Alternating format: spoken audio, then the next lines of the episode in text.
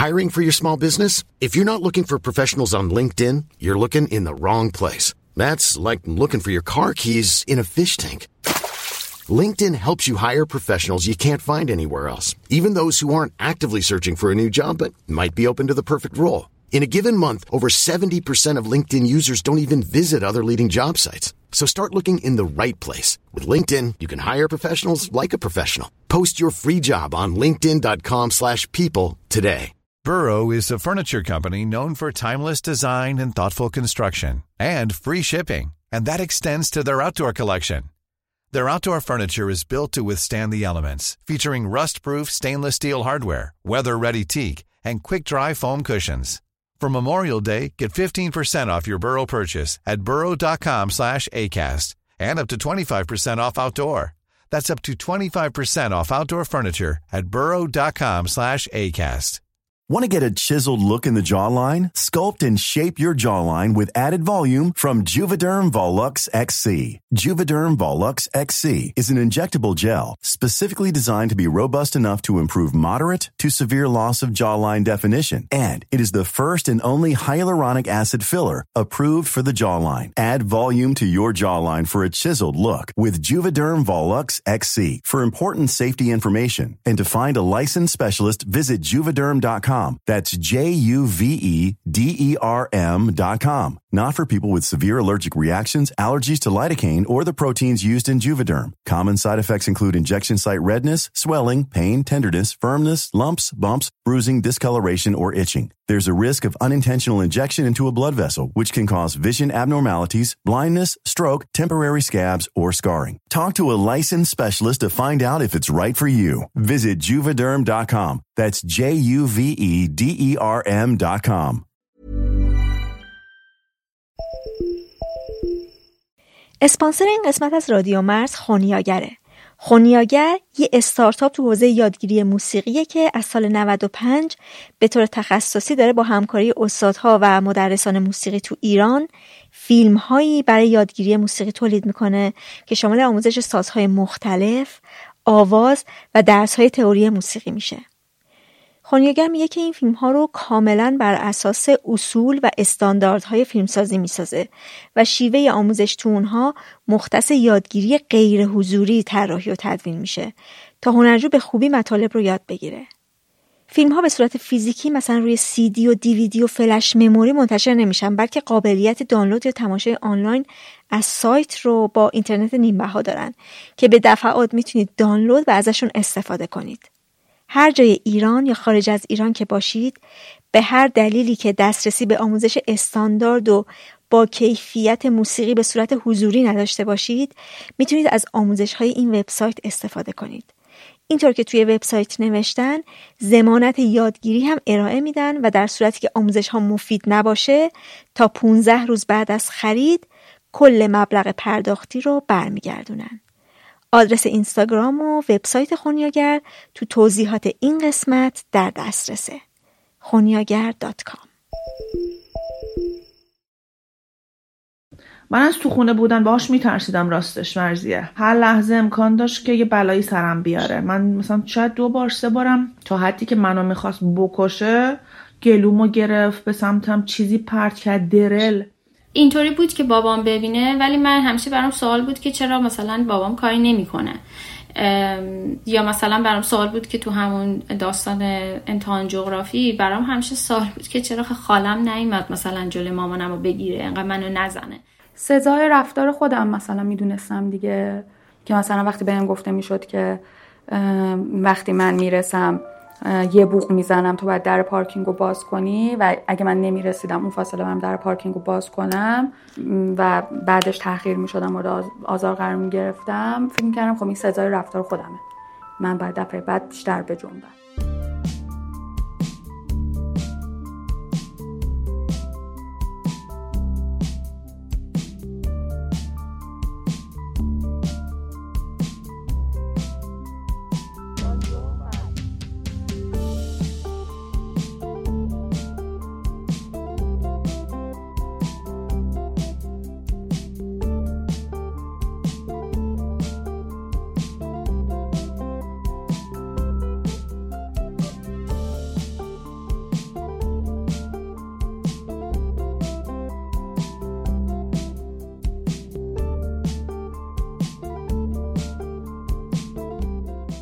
سلام این سی و قسمت رادیو مرزه. من مرزیم و تو این پادکست سراغ موضوعاتی میرم که بین آدما باعث به وجود اومدن فاصله میشه. این قسمت درباره مرزیه که خشونت خانگی به وجود میاره. بین اعضای خانواده و بین آدم خشونت دیده با دیگران.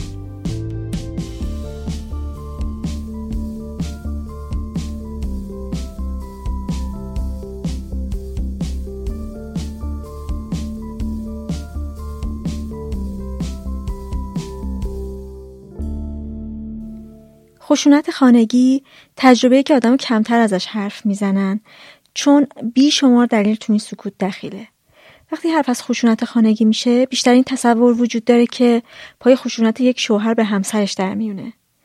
خود خشونت خانگی چیز کمتر صحبت شده ایه ولی تو این صحبت ها بیشتر از خشونت مردان به همسرانشون گفته میشه. در حالی که خشونت خانگی شامل آزاریه که هر یک از اعضای خانواده به هم میارن. اهم از پدر و مادر خواهر و برادر و فرزندان. و باز این تصور وجود داره که آزار فیزیکی در بینه و خیلی ها فقط اونو جدی می‌گیرن. یعنی یه نفری دیگری رو کتک می‌زنه در حالی که خشونت می‌تونه روانی و کلامی و انواع دیگه ای جز خشونت فیزیکی یا همراه اون باشه. من اینجا رفتم سراغ کسایی که در معرض خشونت بودن یا ازش خارج شدن یا هنوز درگیرش هستن. و البته روایت ها کامل نیست. یعنی تمام انواع خشونت خانگی و این روایت ها پوشش نمیدن. جای بعضی از روایت ها خالیه. به خاطر اینکه دسترسی من به منابع محدود بوده و همینطور وقت پادکست این اجازه رو نمیده. ولی خب خشونتی که مستقیم اعمال نشن باز شامل خشونت خانگی میشه. یعنی مثلا بچه ای که در معرض دائمی دعوای پدر مادرشه و داره از طرف اونا به صورت غیر مستقیم خشونت می‌بینه. هرچند که برخورد والدین با خودش خوب باشه. یا حتی سعی کنن که دعواها و درگیری ها رو ازش پنهان کنن. امیدوارم در آینده سراغ این جنبه خشونت هم برم. اما تو این قسمت روایت آدمایی رو میشنوید که به طور مستقیم از خشونت اعضای خانواده آسیب دیدن. غیر از حرف درباره نحوه خشونت تو سوال ها و صحبت ها می‌خواستم که نقش دیگران مشخص بشه که چطور مداخله می‌کردن یا چطور کمک می‌کردن به کسی که خشونت دیده. و باز مسئله محوری اینه که چقدر این تجربه فاصله ایجاد می‌کرده و می‌کنه بین این آدم و دیگران. چه اعضای خانواده و فامیل و چه دوستان و آشنایان و آدمای دورتر. حرفایی که اینجا میشنوید محدود به تجربه که این آدما داشتن و قابل تعمین به دیگران با تجربه های مشابه نیست من نباید به عنوان دستورالعمل برخورد با آدم خشونت دیده بهشون گوش داد. چون جنبه آموزشی ندارن و فقط قراره که ما رو کمی با تجربه چند تا آدم آشنا کنن.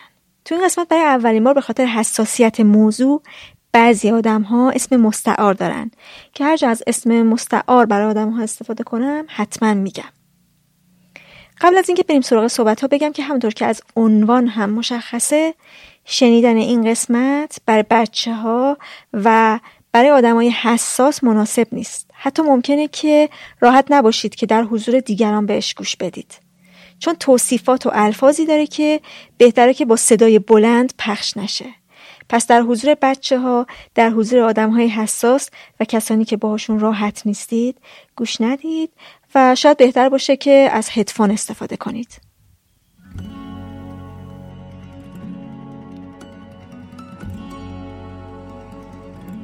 خشونتی که همی دیده از طرف مادرش بوده.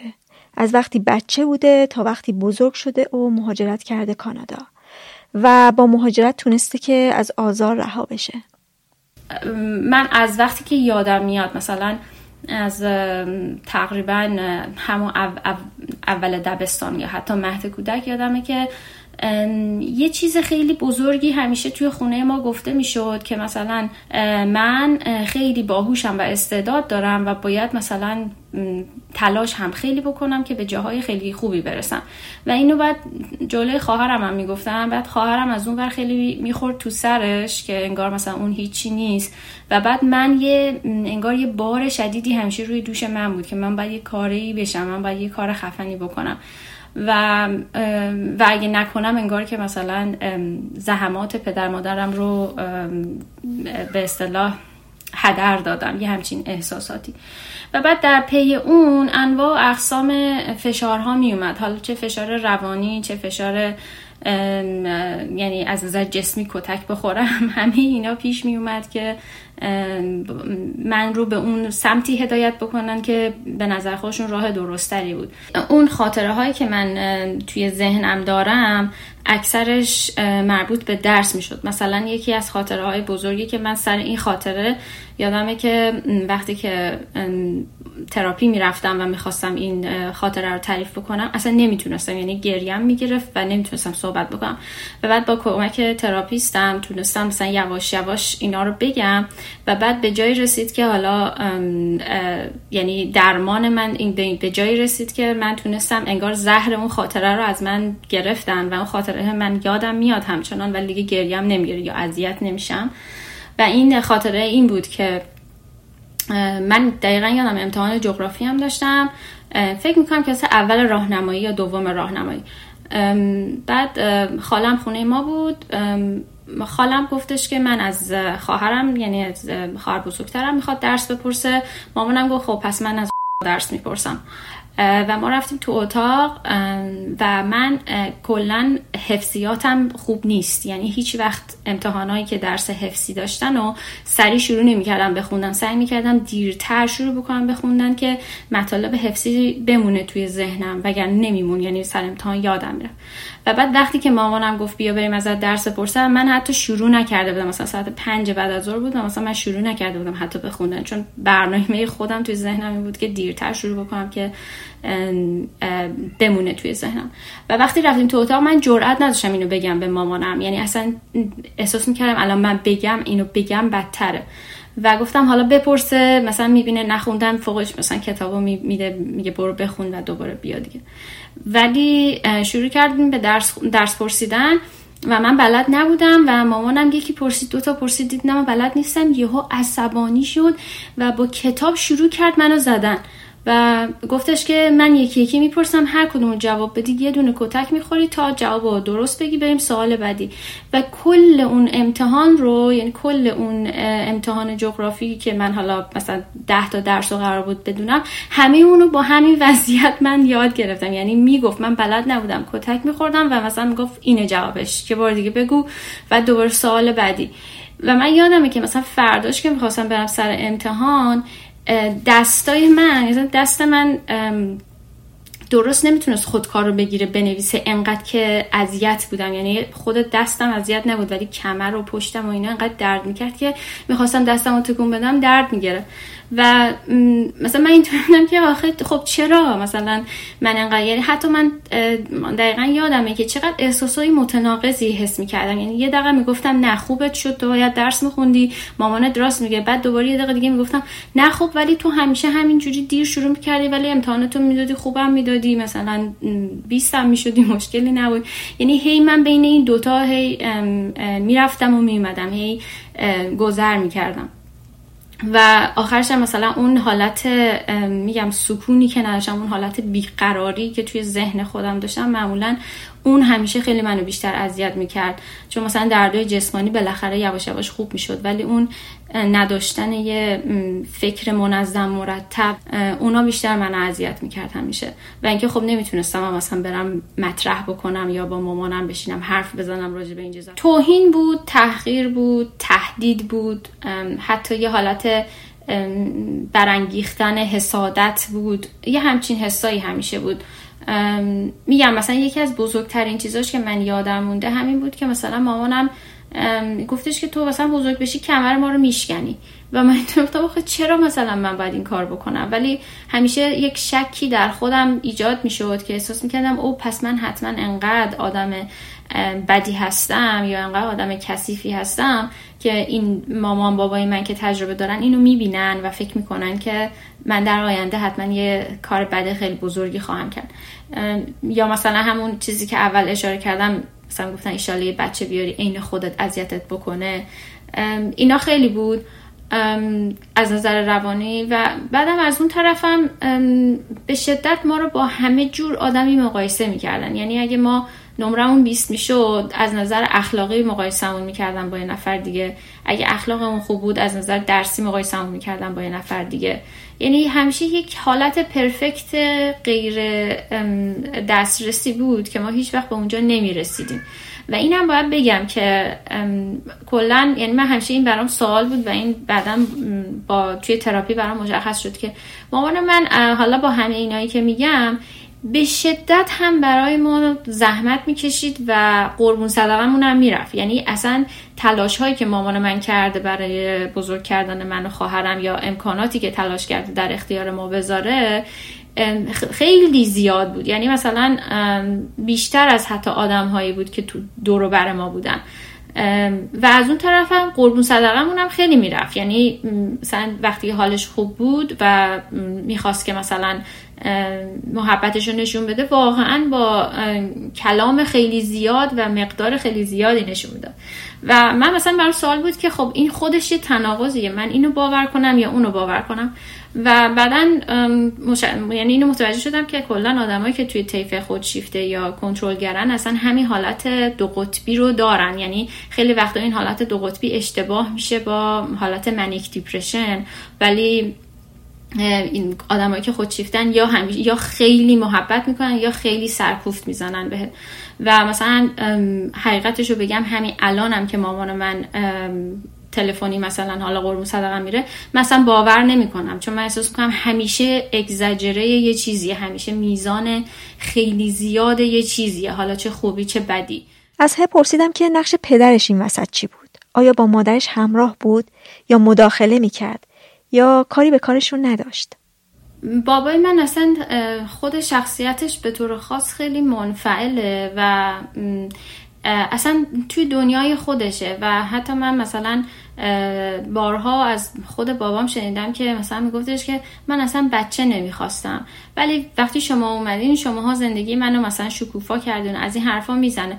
ولی مثلا احساس می‌کردم هیچ وقت حوصله نداشت که درگیر زندگی ماها بشه. یعنی مثلا شاید حتی من یادمه که نمی‌دونست مثلا توی یه خاطره که بابای من نمی‌دونست حتی من که از چندمم. یعنی خیلی درگیر ما نمی‌شد به اون صورت. یا مثلا همه کارهای ما رو مامانم می‌کرد. و من فکر می‌کنم که اون درگیر نشدن بابام خودش اتفاقا زیاد می‌کرد فشار که به مامانم وارد می‌شد در خصوص تربیت ما و بزرگ کردن ما.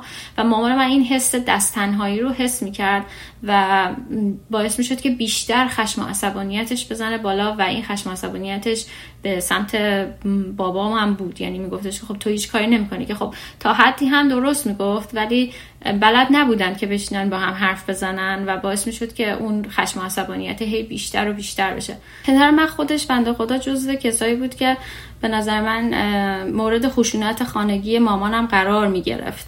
یعنی من یکی دو تا صحنه یادمه. خیلی محوه ولی یادمه که بابام داشت از مامانم کتک می‌خورد. و در مورد خشونت کلامی و حالت کنترلگری اون حالت که بسیار زیاد بود در مورد بابامم چون من یکی دو ساعت صحنه هم یادمه که مامان من و بابام دعواشون شده بود و یهو مامانم شروع کرد خودشو زدن و یهو اصلا یه حالت عجیب غریبی شد که مثلا من و خواهرم همطوری مونده بودیم و نگاه می‌کردیم که چی شد؟ یا چرا مثلا مامان یهو اینجوری شد و داره خودشو می‌زنه و بابای من رفت دستای مامانم رو گرفت که خودشو نزنه و اصلا یه حالت خیلی عجیب غریب بیقراری بود. و بعد من اینو باید توی پرانتز بگم که من واقعا حالا الان که این حرفا رو می‌زنم مخصوصا از وقتی که تراپی کردم و اینا واقعا می‌تونم درک بکنم چرا مامان من این کار رو می‌کرد به خاطر اینکه توی خانواده خیلی متفاوتی بزرگ شده بود. حالا شرایطی که مامان خود من تحملش کرده بود شاید خیلی حتی بدتر از شرایطی بوده که من تحمل کردم. و خب همه اینا آسیب هایی به مامانم زده بود و اومده بود رسیده بود به جایی که خب نمی‌تونست بنده خدا کنترلش بکنه. ولی من همیشه یعنی یکی از چیزهایی که اتفاقا من هر وقت راجع به این چیزا حرف می‌زنم آدمای دیگه ریاکشن نشون میدن اینه که میگن نه خب مامانت هم گناه داشت دیگه. مامانت هم مثلا خوب تو می‌خواست یا مثلا مامانت هم حق داشت. یا مثلا همون موقع یادمه که چقدر همیشه می‌گفتن نه مامانت به خاطر مهربونیشه که این کار می‌کنه. یا مثلا من دوباره یه تناقضی به فکرام اضافه می‌شد که یعنی چی خب آدم مهربون که این کار نمی‌کنه. ولی همه اینا می‌خوام بگم که اگه ما قرار باشه مسئولیت کاری که کردیم و نپذیریم من می‌تونم بگم مامانم اینجوری بود پس من شدم. مامانم میگه مامان خودش اینجوری بود و همینطوری این سلسله مراتب میره عقب و ته نداره. یعنی تو همینطوری تقصیر رو می‌تونی بندازی گردن یکی دیگه. و یکی یه جا باید وایسه یکی یه جا باید وایسه بگه آقا اصلا من کتک خوردم مسئولیتشم خودم میپذیرم و مثلا خودمم که میرم دنبال درمان و فکر می‌کنم که کدوم راه درسته یا غلطه. و این حالتی که همیشه با آدما که حرف می‌زنم میگن که نه حالا مثلا مامانت هم گناه داره یا نه اصلا به مامانت نمیاد. چون واقعا از نظر ظاهری وقتی با مامان من روبرو بشین اصلا شاید به ذهنتون خطور نکنه که مامان من یک چنین آدمی می‌تونسته باشه. خصوصا الان که خیلی سال از اون موقع ها گذشته و خود مامانم هم بهتر شده اصلا نمی‌تونه آدم تصور بکنه که یک چنین کارهایی از مامان من سر می‌زده. اینطوری بود که بابام ببینه ولی من همیشه برام سوال بود که چرا مثلا بابام کاری نمی‌کنه. یا مثلا برام سوال بود که تو همون داستان امتحان جغرافی برام همیشه سوال بود که چرا خالم نیومد مثلا جلوی مامانم رو بگیره انقدر منو نزنه. چون صدا می‌رفت بیرون و به وضوح معلوم بود که خب مثلا من دارم کتک می‌خورم. من فکر می‌کنم که اون حالت ترس و وحشتی که مامانم درست کرده بود انقدر شدید بود که کلا آدما از هر برهم کنشی با مامان من میترسیدن.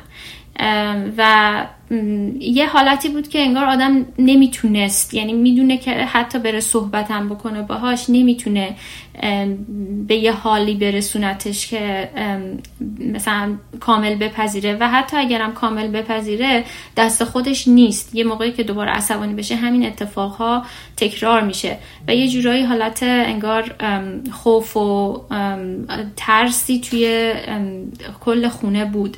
از هی پرسیدم که آیا برای درد دل هم پیش پدرت نمی‌رفتی؟ یا اعضای نزدیک فامیل یا دیگران؟ نه به طرز عجیبی الان که می‌پرسی اینو برای خودم هم سواله که من چرا هیچ وقت نرفتم مثلا اینطوری پیش بابام درد دل بکنم. نه اصلا چنین انگار آپشنی روی میز نبوده هیچ وقت نه برای من نه برای خواهرم. انگار که مثلا ما خودمونیم و خودمون کس دیگه نیست اینجا. پیش نمی اومد که مثلا ما بریم بشینیم با بابام حرف بزنیم یا چیزی بگیم. نه نبوده.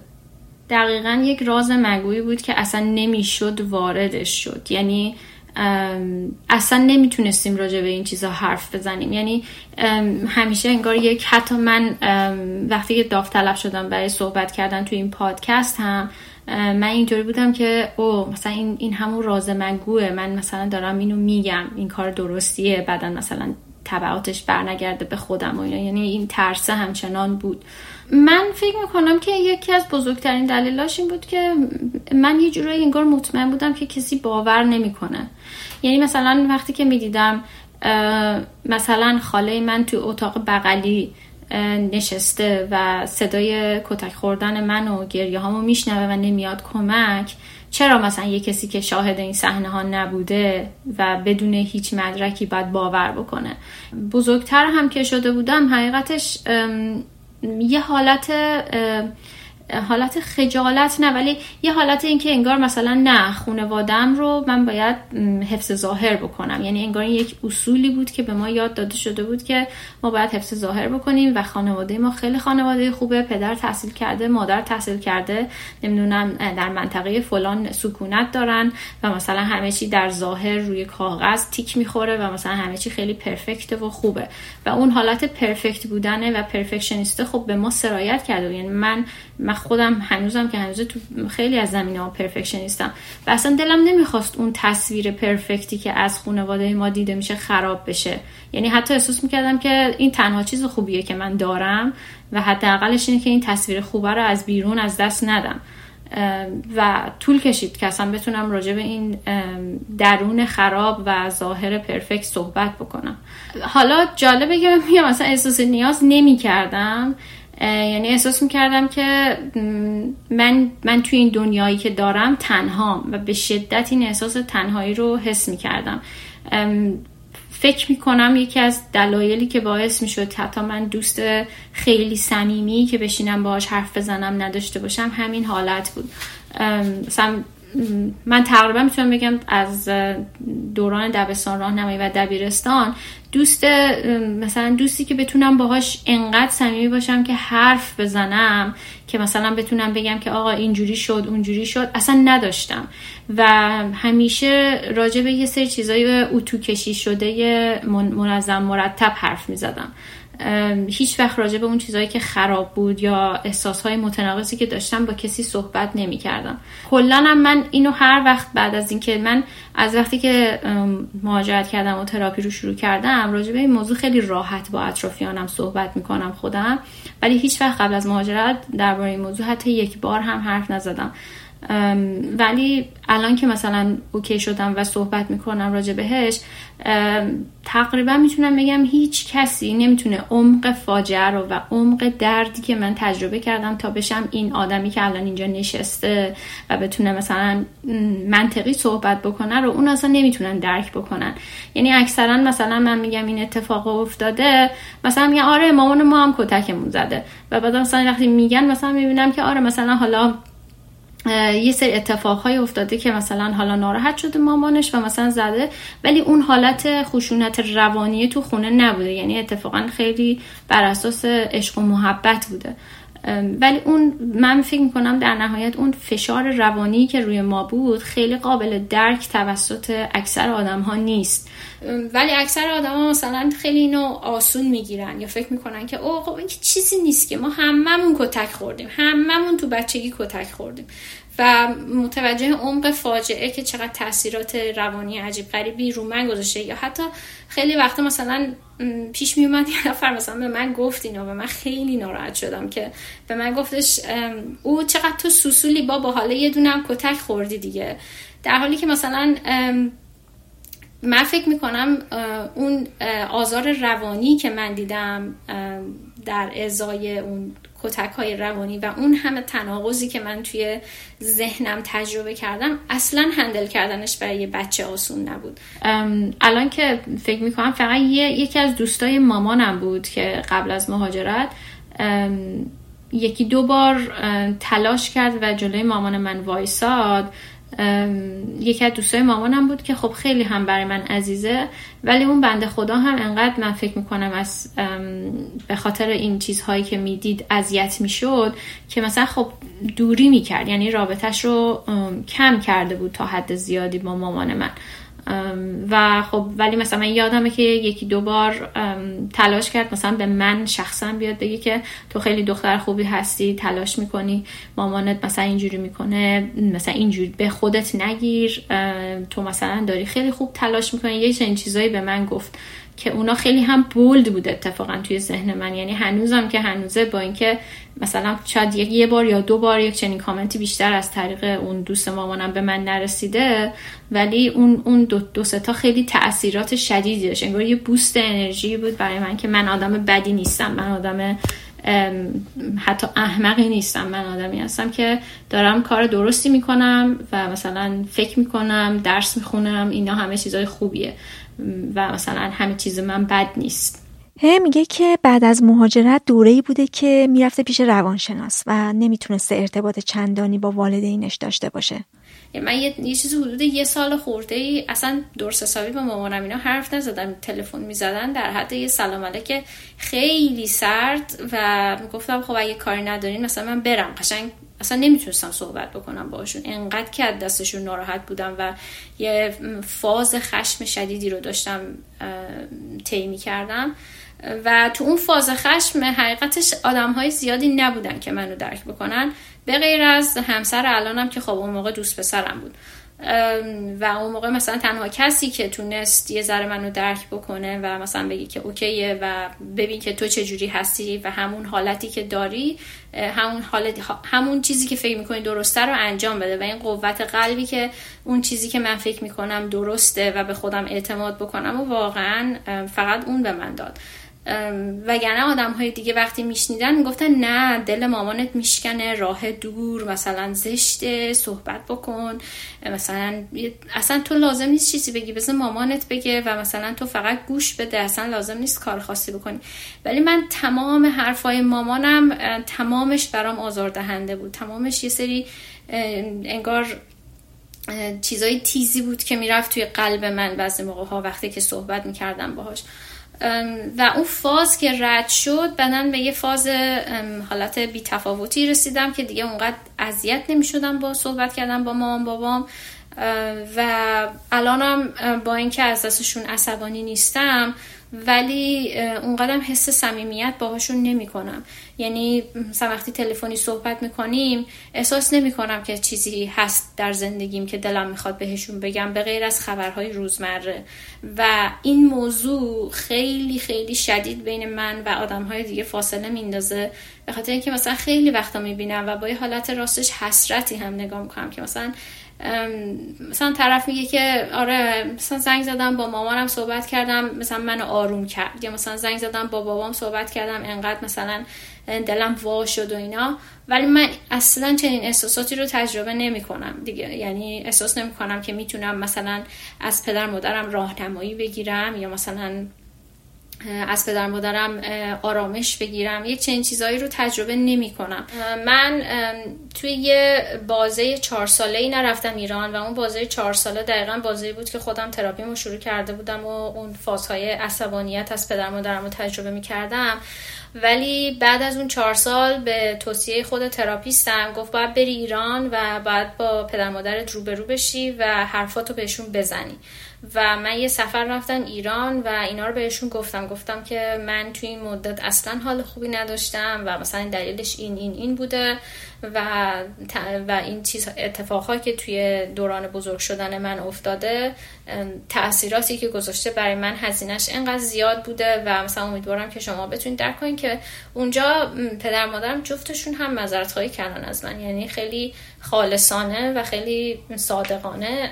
گفتم ببخشید و ما هم همینا رو می‌دونستیم و بیشتر از این از دستمون بر نمیومد و اینا و گریه و ناراحتی و اینا که احساس می‌کنم اونجا بود که مامان بابای من یه انگار یه ضربه بهشون وارد شد و مثلا رفتن تراپی. حالا فکر می‌کنم بابام نرفته ولی مامانم می‌دونم که رفت و کمک گرفت و خیلی حالش بهتر شد. یعنی من فکر می‌کنم مثلا بسیاری از تغییرهایی که مامان من کرد به خاطر این بود که من اینو رو در رو کردم و اون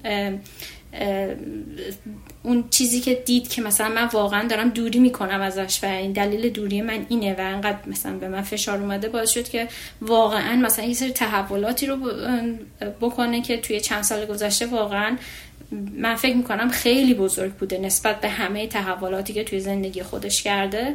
توی چند سال اخیر خیلی خیلی بیشتر متفاوت شده.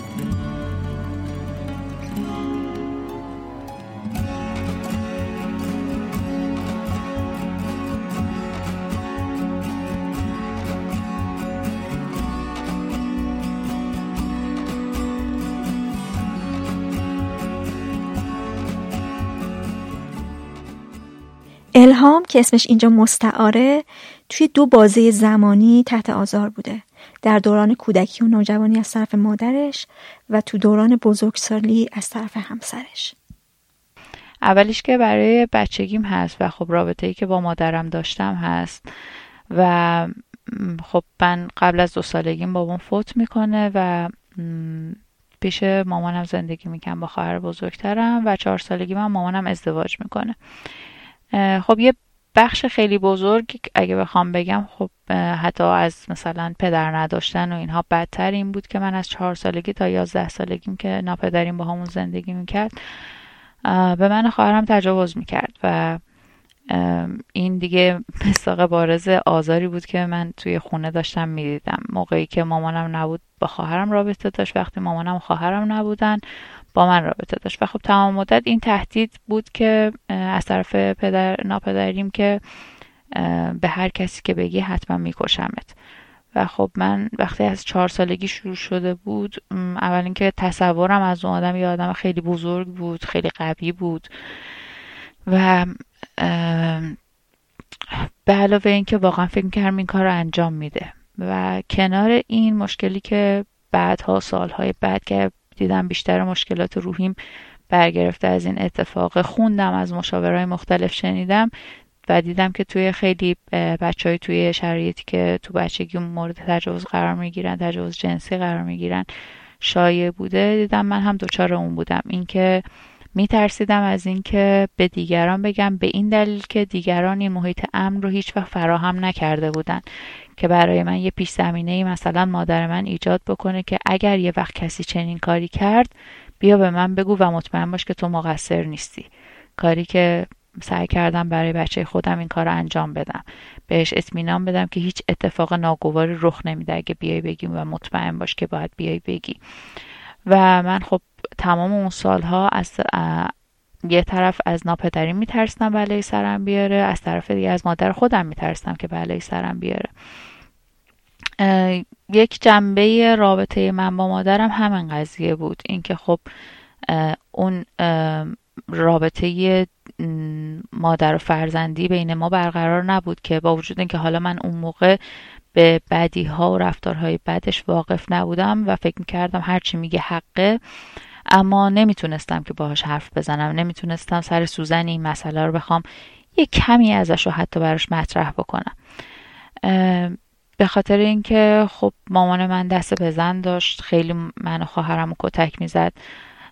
سر از اینکه مثلا من شاگرد سوم شدم تو مدرسه شاگرد اول نشدم کتک میخوردم تا اینکه چرا مثلا وسیله بازیمو به مهمون ندادم تا این هر چیزی که یه باعث ناراحتی و رنجشش بشه. تا حتی ببخشید مثلا شب ادراری که داشتم.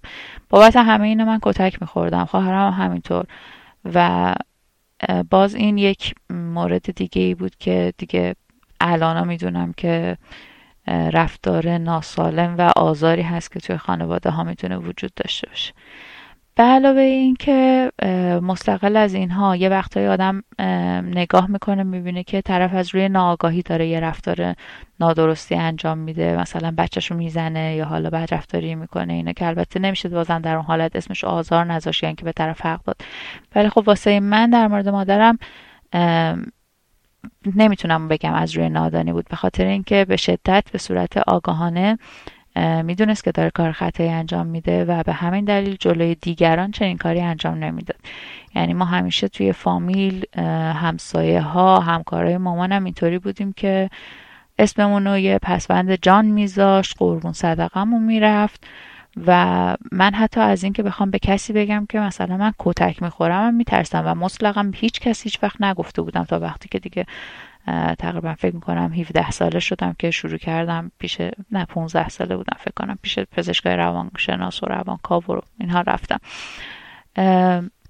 و این هم رفتاری بود که داشت. به علاوه اینکه خب مادر من باز از اون جمع بخوایم بگیم که یه مقدار درکش بکنیم زنی بوده که توی 26 سالگی شوهرش رو از دست میده فوت می‌کنه شوهرش و دو تا بچه هفت ساله و تقریبا دو ساله پیشش میمونن و خب ناگواریایی که حالا به واسطه رابطه ناسالمش با خانواده شوهرش و اینا اینا همه فشارهایی بوده که روی خانم جوونه 26 ساله بوده. و این باعث می‌شد که رفتاری درستی نداشته باشه. یعنی حتی وقتی که ازدواج هم کرد با این طرفی که ازدواج کرد همیشه دعواهای شدید داشتن. توی دعواهاشون زد و خورد زیاد بود. و مشاهده این صحنه ها بودیم و الان که فکر می‌کنم به اون موقع الان که دیگه تجربه ازدواج دارم تجربه زندگی رو دارم و سنم بیشتر شده فکر می‌کنم خب خیلی جاها واقعا حق با مادر من نبود و مثلا رفتارش نادرست بود. در راستای همین روی کردی که حالا نسبت به شوهرش داشت نسبت به ما بچه ها هم کار دیگه ای که انجام می‌داد این بود که مثلا توی خرج کردن به شدت محدود بود. ما نه وضعیت خیلی خوبی داشتیم نه وضعیت خیلی بدی داشتیم. مادرم و شوهرش هر کارمند بودن و زندگی کاملا کارمندی عادی داشتیم. خیلی سطح معمولی جامعه بودیم. انقدری بود که مثلا بتونیم یک بار دو بار در سال مثلا ما بچه ها هم لباس داشته باشیم لباس نو داشته باشیم. ولی خب مامانم هیچ وقت این کار رو نمی‌کرد و این قضیه ادامه پیدا کرد تا اینکه من هجده سالم شد به محض اینکه کنکور نتیجهش اومد انقدر این قضیه برام بغرنج بود که خب من لباسام یا لباسایی که مثلا خواهرم از پیشم رفته بود از خونم مامانم بیرونش کرده بود یا لباسایی که خواهرم وقتی که اجازه داشت بیاد مثلا شاید برام خریده بود یا لباس دست دوم خودش بود برام می آورد یا اگه عمه عموی کسی مثلا لباسی می‌گرفت به می‌داد هیچ وقت اینجوری نبود که یکی دستم بگیره بیا بریم مغازه و خودت یه لباس انتخاب بکن برات بخرم. مثلا این لباس الان تو مثلا حتی عید به عید. خب این در حالی بود که مامانم برای خودش همیشه این کارو می‌کرد به مناسبت اینکه مثلا الان می‌خواد توی محفل جدیدی بره الان می‌خواد مثلا مدرسه یا معلم بود مدرسه جدیدی می‌خواد بره اینها رو داشت. این هم باز جنبه دیگه ای بود که خب همیشه تو دل من میموند. یا مثلا سفر رفتنهای مامانم با شوهر سالی یه بار سفر می‌رفتم و اون موقع که می‌رفتن سفر یک هفته من خواهرم خونه خالم میموندیم و جالب اینجا بود که خاله منم سه تا دختر داشت و شوهر نداشت. شوهر اونم فوت کرده بود و من با همه بچگیمش اون موقع به چشمم میومد که اگه من ناپدری نداشتم من الان این شرایط رو نداشتم. مثل بچه های خالم بودم که پیش مامانشون باشم و اینطوری نباشه که مثلا اینا تو حسرت سفر باشن و مادر مثلا رفته باشه مسافرت تفریحی و اینا. اینا همه مصداقایی بود که من تا 18 سالگی به شدت باشون درگیر بودم و میگم 18 سالگی انقدر این قضیه برام بولد شده بود و مجموع همه اینها آزار دهنده بود که مثلا اولین اقدامی که کردم این بود که بعد اینکه نتایج کنکور اومد و رتبه خوبی گرفتم به همکلاسی های سال کنکور خودم درس می‌دادم و پولی که ازشون می‌گرفتم و خیلی خب پول مختصری می‌گرفتم. اول اینکه راضی شدم از همکلاسی های خودم پول بگیرم و, جلوی اون خجالت وای میستادم می‌گفتم بگیرم. بعدم اینکه اون پول می‌رفتم هر کاری که دلم می‌خواست می‌کردم. شاید یه چیزی که هر چیزی که می‌دیدم به چشمم بخرم. فقط من یه چیزی خودم واسه خودم خریده باشم. و خب این رفتار مادر من همیشه بود. یعنی حتی بعد از اینکه از شوهرشم جدا شد و خواهر من رو هم از خونه بیرون کرد این رفتار رو ادامه داد. خب من یه خاطره ای که همیشه آزارم می‌داد این بود که یه بار توی این رابطه هایی که شوهر مامانم با خواهرم داشت مامان من متوجه شد یعنی خیلی ناگهانی سر رسید و یه چیزی دید. حالا نمی‌دونم چقدر کم یا چقدر زیاد. ولی متوجه شد به روشون آورد دعوای سختی شد تا صبح طول کشید و نهایتا نتیجه این دعوا این شد که مامانم خواهرم از خونه بیرون کنه و خواهرم بده به خانواده پدریم که نگهش دارن. و منجر به جدایی از شوهرش نشد و من تا امروز که نزدیک چهل سالمه همیشه به این فکر می‌کنم که این یه قلم رو نمی‌تونم ببخشم که یعنی من مادرم خودم. مگه میشه که یک درصد شک داشته باشم؟ حتی پدر تنی بچه من باهاش رابطه تعارضی و تجاوزی داشته باشه و من میگم حتی به احتمال بسیار بسیار کم. و من قبول کنم که اون هنوز باشه. وقتی این قضیه رو خودم دیگه به عینه دیدم فکر می‌کنم که همه اون زندگی و همه اون رابطه مادر و فرزندی زیر سایه خودخواهی شدید و ظلم خیلی شدید و آزار خیلی شدید از طرف مادرم بوده. و متاسفانه اون اتفاقایی که واسه آدم تو بچگی میفته مدت های زیاد شاید تا همیشه آدم رو دنبال می‌کنه. از جمله اینکه من همیشه پیش هر مشاور پزشکی که رفتم آخرش رسیدم به اینجا که خب تو توی کودکیت مثلا چون همیشه ترس داشتی و حرفتو نزدی و خشمت و غمت و اینا رو فرو خوردی الان هم نمی‌تونی اینها رو بروز بدی. مامان منم زدنش خیلی ناجور بود. پیش اومده بود زدنش به طوری بود که یه بار مثلا خودش بعدش گفتش که من اگر که مثلا مهمون زنگ مهمون که همسایه زنگ نزده بود این بچه مثلا میمرد زیر دست من. اصلا با همین چوب لباسی به شدت می‌زد یا بعضی وقتا اینقدر می‌زد که نفسم بالا نمیومد خواهرم رو هم همینطور. مامان من کلا الان ها مثلا دیگه سالها گذشته نزدیک 20 سال گذشته از آخرین باری که پیشش بوده. من تا یادم آخرین باری که ازش کتک خوردم 20 سالم بود. و اون موقع من کاری که کردم بود که فقط دستاشو گرفتم که نتونه ادامه بده. ولی گهگاهی مثلا پیش می اومد که جلوی دیگران اشاره به این قضیه بکنم که مثلا آره ما که بچه بودیم کتک میخوردیم و اینا مامانم می‌گفت یه موقعی آدم ناراحت میشه مثلا یه دونه رو دست بچهش می‌زنه واسه تربیت خودش. بعد زایش نمی‌کنم جلوی دیگران ولی پیش اومد که به خودش گفتم که مثلا تو واقعا به قصد کشت می‌زدی. تو مثلا خواهر منو یه موقعی سر یه قضیه کوچیکی جوری زدی که علنگوش رو دست شکست. یه موقعی خواهر منو سر یه موضوع خیلی خیلی کوچیکی واقعا موضوعی که خواهر من کوچکترین تقصیری توش نداشت و اتفاقا تقصیر کار مادر من بود جوری زد که دندون شکست و دهنش خون اومد. و وقتی اینا رو بهش گفتم گفت من هیچ کدوم این کارا رو نکردم. که حتی این قضیه اینقدر برام عجیب بود که با پزشکم مطرح کردم اون از اصطلاح psychological liar استفاده کرد. و گفتش که داریم چنین چیزی رو و من حس می‌زنم مادر چنین چیزی که به صورت یعنی به خودش انقدر دروغ میگه و دروغه رو واقعا باور داره و واقعا الان فکر می‌کنه هیچ وقت شما رو نزده. دومین تجربه الهام با همسرش بوده که ده سال با هم زندگی کردن و بعد تصمیم به جدایی گرفتن. ابتدا که با شوهرم خواستیم ازدواج بکنیم یه شیش ماه اول تقریبا با همدیگه زندگی کردیم و بعد هم که عقد رسمی صورت گرفت. توی اون شش ماه شوهر من ظاهر من رو می‌دید. که چطوری تو جامعه ظاهر میشم چطوری با آدما حرف می‌زنم با کیا حرف می‌زنم. و این چیزایی که تو ظاهر هر آدم مشخصه از شخصیتش و از اعتقاداتش. و مشکلی نشون نداد ناراحتی نشون نداد. اما به محض اینکه ما عقد رسمی کردیم و دیگه رسما با هم دیگه گفتیم که داریم ازدواج می‌کنیم و زندگیمون رو در قالب زن و شوهری ادامه دادیم به جای نامزدی. شروع کرد به گلایه کردن از من که مثلا پوششت مناسب نیست با فلانی حرف نزن تو این جمع مثلا نریم. این مهمونی رو نریم اون مهمونی رفتیم چرا با فلانی حرف زدی؟ و هی این ایرادات رو از من گرفت و خب سال اول زندگی ما به تنش گذشت. من مقاومت می‌کردم اعتراض می‌کردم.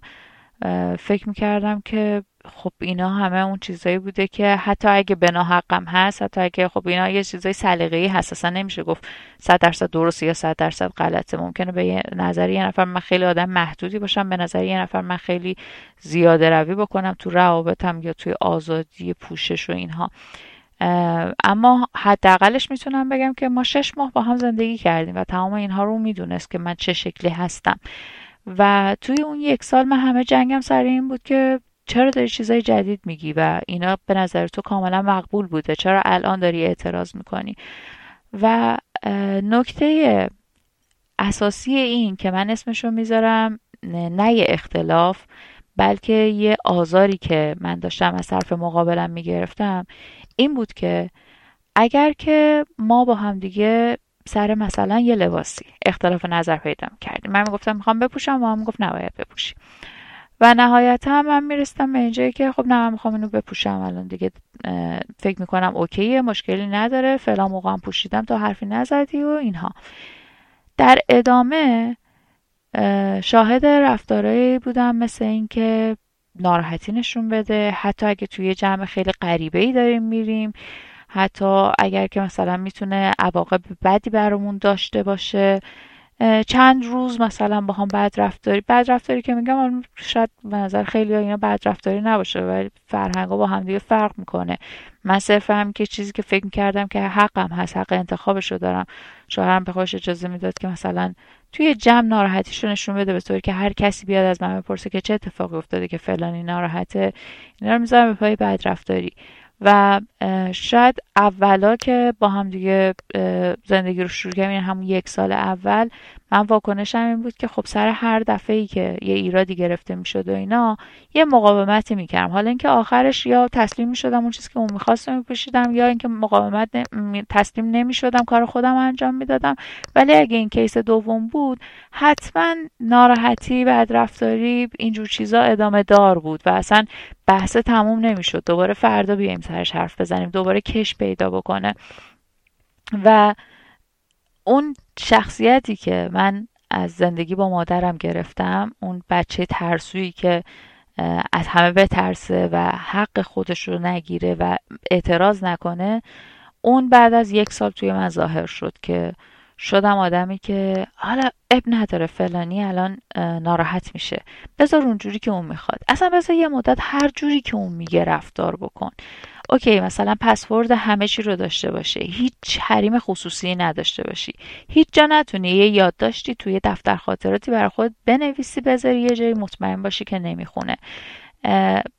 اون کسایی که آدمایی که مثلا دوستای قدیمیت بودن خیلی میشناختیشون اینا الان میگه که فلانی اخلاقش اینجوری بود نریم. اوکی نریم. و تن دادم به این قضیه و خب همزمان شد با بارداریم و بعد بچه دار شدنم و تقریبا سه یا چهار سال من شدم اون آدمی که باش هرچی تو میگی. باشه این لباس نمیپوشم باشه این کار نمی‌کنم و اتفاقا افسوس می‌خورم که یادم نموند که من دارم هی میگم باشه.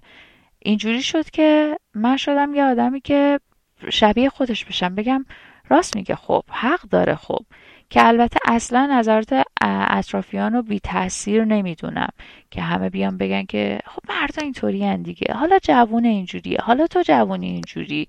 حالا پس فردا زر از ریخت و قیافه بیفتی دیگه انقدر حساس نیست. آخه دوستت داره داره اینطوری می‌کنه و همه اینجور چیزا همه دست به دست هم بدن.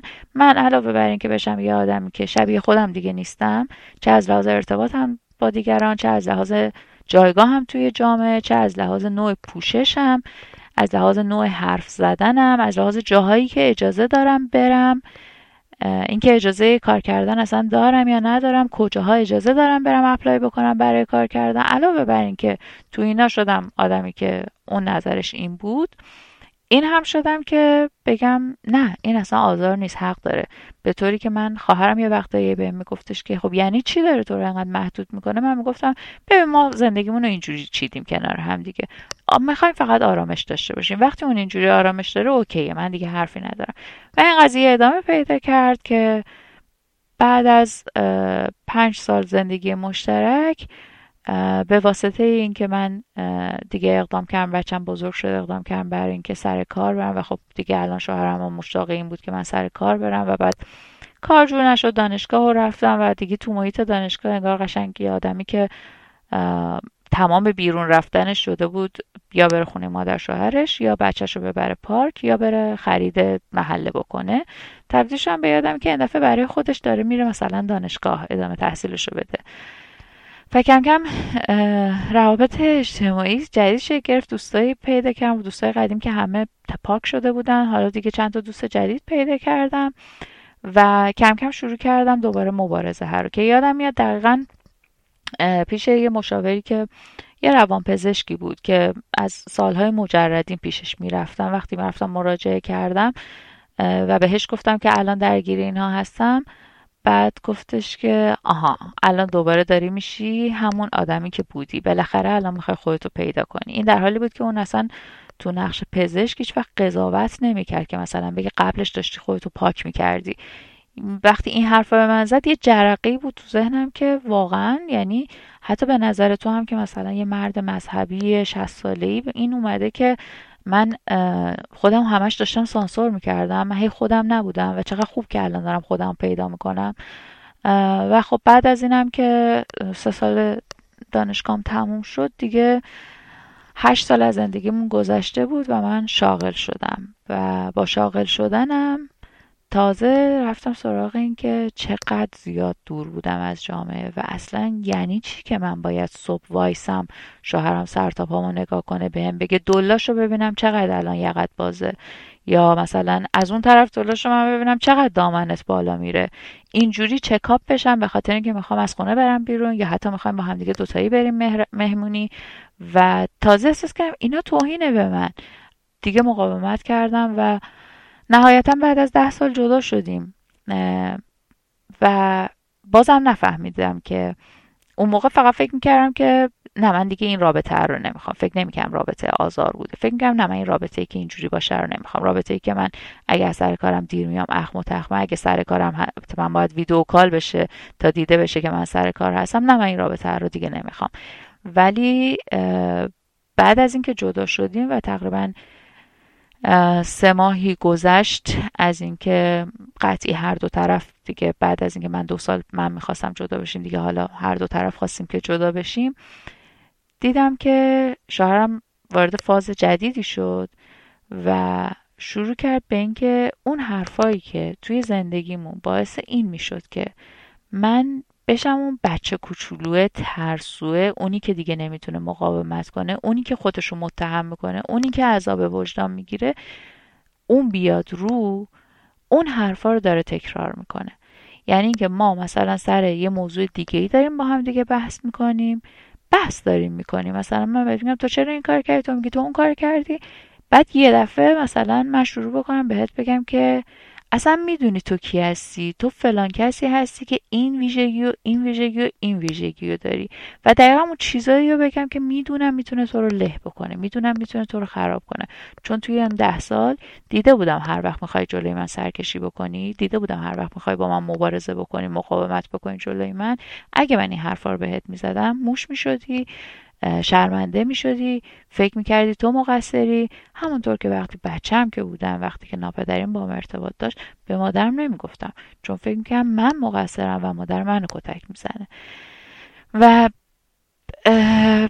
این الگوها رو با وجود اینکه دوتا رابطه اون رابطه 20 ساله با مادرم و این رابطه 10 ساله با همسرم خب کلا کانتکستش فرق داشت و کلا موضوعش فرق داشت رفتار خودم رو به عنوان یه آدم تحت آزار باز میگم نمی‌خوام قضاوت کنم هر کدومشون تو چه شرایطی بودن که این کارا رو می‌کردن.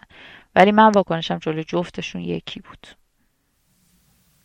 از الهام پرسیدم که آیا می‌تونست درباره این اتفاقات با کسی صحبت کنه و احیانا مشورت یا کمکی بخواد؟ آره من در این قضیه خب خیلی حرف می‌زدم. اول از همه با مادر شوهرم خیلی حرف می‌زدم و مادر شوهرم راهنماییش اینطوری بود که مثلا اینکه از دوست داشتنت که انقدر مثلا پاپیچت میشه بهت گیر میده یا اینکه خب آره مردا خیلی هاشون اینجوری هم وقتی جوون سنشون که بره بالا دیگه اینطوری نیستن دیگه راحت تر می‌گیرن.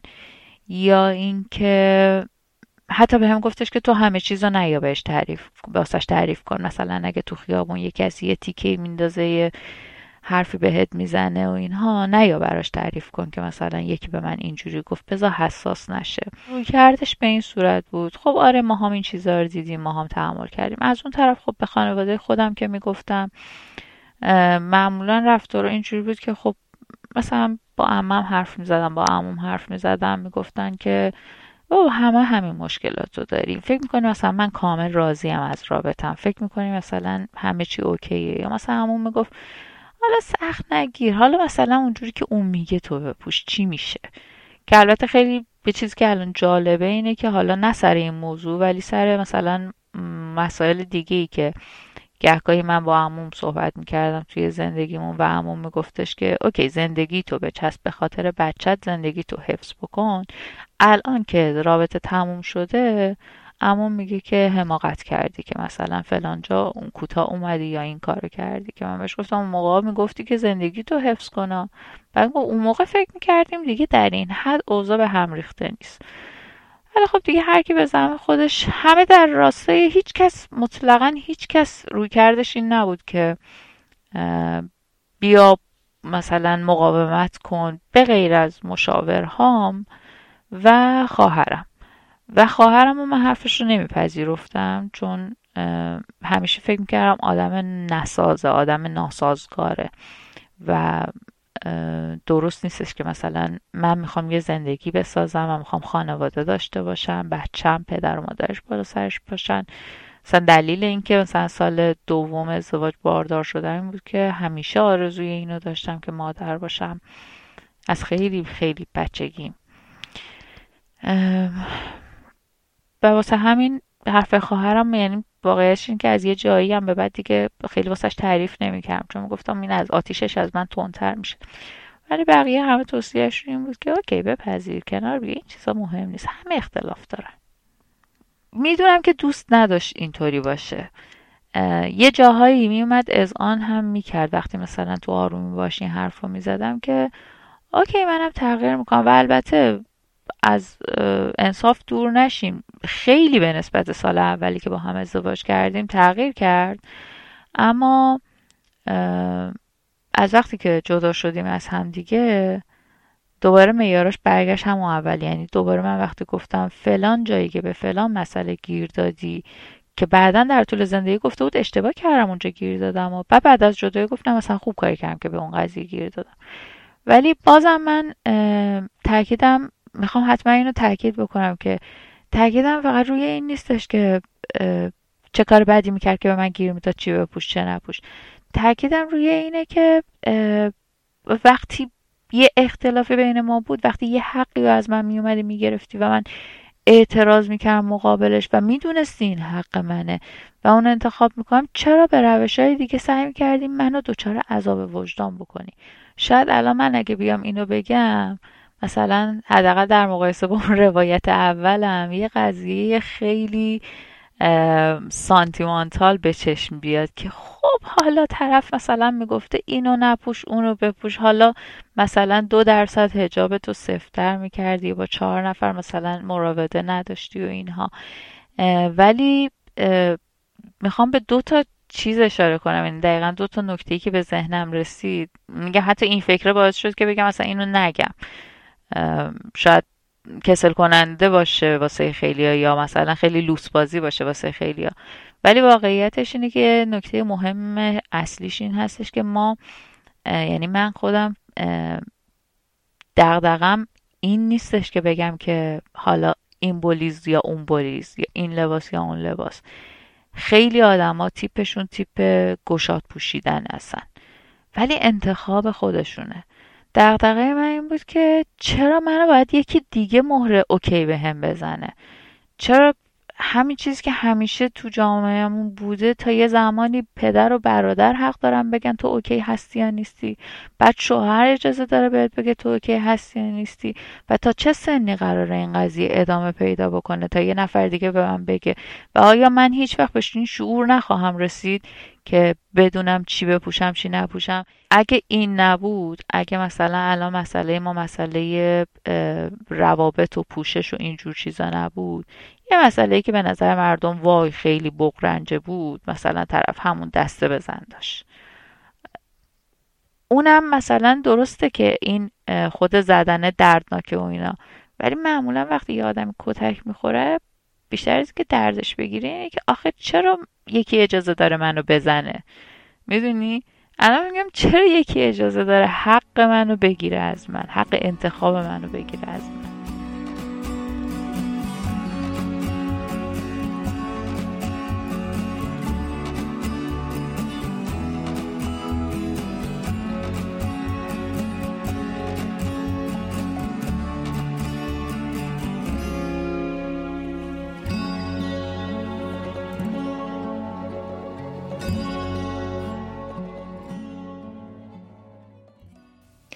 نگین از طرف برادرش در سالهای کودکی و نوجوانی و حتی در چند سال اول بزرگسالی تحت خشونت بوده. بیشتر خشونت کلامی و روانی تا ضرب و شتم فیزیکی. گرچه ضرب و شتم فیزیکی هم وجود داشته. بخوام از اولش تعریف کنم. من وقتی که به دنیا اومدم برادرم هفت سال از من بزرگتر بود و از اون اولش من دوست نداشت یه نفرتی داشت. بعد این اوایل این نفرت به شکل حالا کودکانه خودش رو بروز می‌داد. مثلا این شکلی بود که همینجور لگت زدن های کودکانه و اینا یا مثلا اینجوری که آتاری بازی می‌کرد میباخت. و مثلا منو کتک می‌زد در ازاش. مثلا توی بازی های بچگی هی به های مختلف کتک میخوردم. ولی خب چیز نبود. هنوز اونقدر شکل و رسمی نگرفته بود. هی به مرور که توی دوران نوجوانی مثلا باز این لگت زدن و چه می‌دونم بهشون گرفتن هی ادامه پیدا می‌کرد. این شکلی بود که مثلا من توی خونه همش منقبض راه می‌رفتم که انگار که مثلا یه حساری دور خودم میکشیدم که مبادا دوباره از راه برسم و مثلا یه لگت بزنه. یا مثلا نمراتم و متوجه نشه که خیلی خوب شدم چون درس خودش خوب نبود. و من مثلا اینو پنهان می‌کردم که متوجه نشه که من مثلا شاگرد اول مدرسم که مثلا حسادت کنه. تا اینکه اون به یه سنی رسید که اصطلاحا اون غیرته سعی می‌کرد که اون داداش غیرتیه باشه و ما هم توی مثلا شهر خیلی کوچیکی داشتیم زندگی می‌کردیم و اینجوری بود که خب من رفتم بیرون از خونه و مثلا با دوستم بودم. چرا رفتم بیرون؟ و یه شکل یه شکل آزار. حالا آزارا چه شکلی بود؟ آزارا تا اون موقع به شکل مثلا میگم اگه قبلش کتک زدن بود شکل لگد و نشون گرفتن و اینا بود. ولی هیچ وقت مثلا ضرب و شتم نبود. تحقیر زیاد نره کشیدن های خیلی وحشتناک داد و بیدادهای خیلی ترسناک. تا اینکه اون غیرت اومد و این هی سعی می‌کرد که مثلا بیشتر روی من سیطره پیدا کنه و نقش داداش غیرتی رو بازی کنه. و مثلا یه نمونهش این شکلی بود که اگه که من اون موقع می‌رفتم کلاس ستار و اگه که مثلا می‌خواستم برگردم نمی‌تونستم ساز و دستم بگیرم و تو خیابون راه برم بیان خونه بعد آژانس می‌گرفتم. و اگه که این کارو نمی‌کردم مثلا توی خیابون منو می‌دید یا که یکی به گوشش میرسون که خواهرتو دیدیم میومد خونه. از و این خشونت از اون لحظه که می‌رسید خونه یعنی از اون لحظه که ماشین پدرم گرفته بود و مثلا با یه سرعت خیلی وحشتناک میومد خونه یه ویراژ مثلا خیلی ترسناک خونه بعد وارد می‌شد و اون دری که محکم بسته می‌شد شروع می‌شد تا داد زدن های زیاد زیاد تحقیر فوش مثلا ناسزا گفتن و بعدش سمت مادرم که چرا مثلا اون مراقبتی که باید نکرده که ادامه پیدا می‌کرد. بعد اعتیاد پیدا کرد داداشم و این خشونت خب خیلی دیگه ترسناک تر شد مثلا اولین باری که ضرب و شتم به معنای واقعی شدم وقتی بود که متوجه شد که من حالا یه دوست پسری دارم من موقع پیش دانشگاهی بودم یه دوست پسری دارم و اون متوجه شد و خب خیلی منو کتکم زد. و دیگه مثلا اجازه نداشتم که تنهایی تو اتاقم بمونم. بعد همیشه در اتاق باز می‌کردم. شب اگه می‌خواستم بخوابم مامانم بعد میومد پیشم.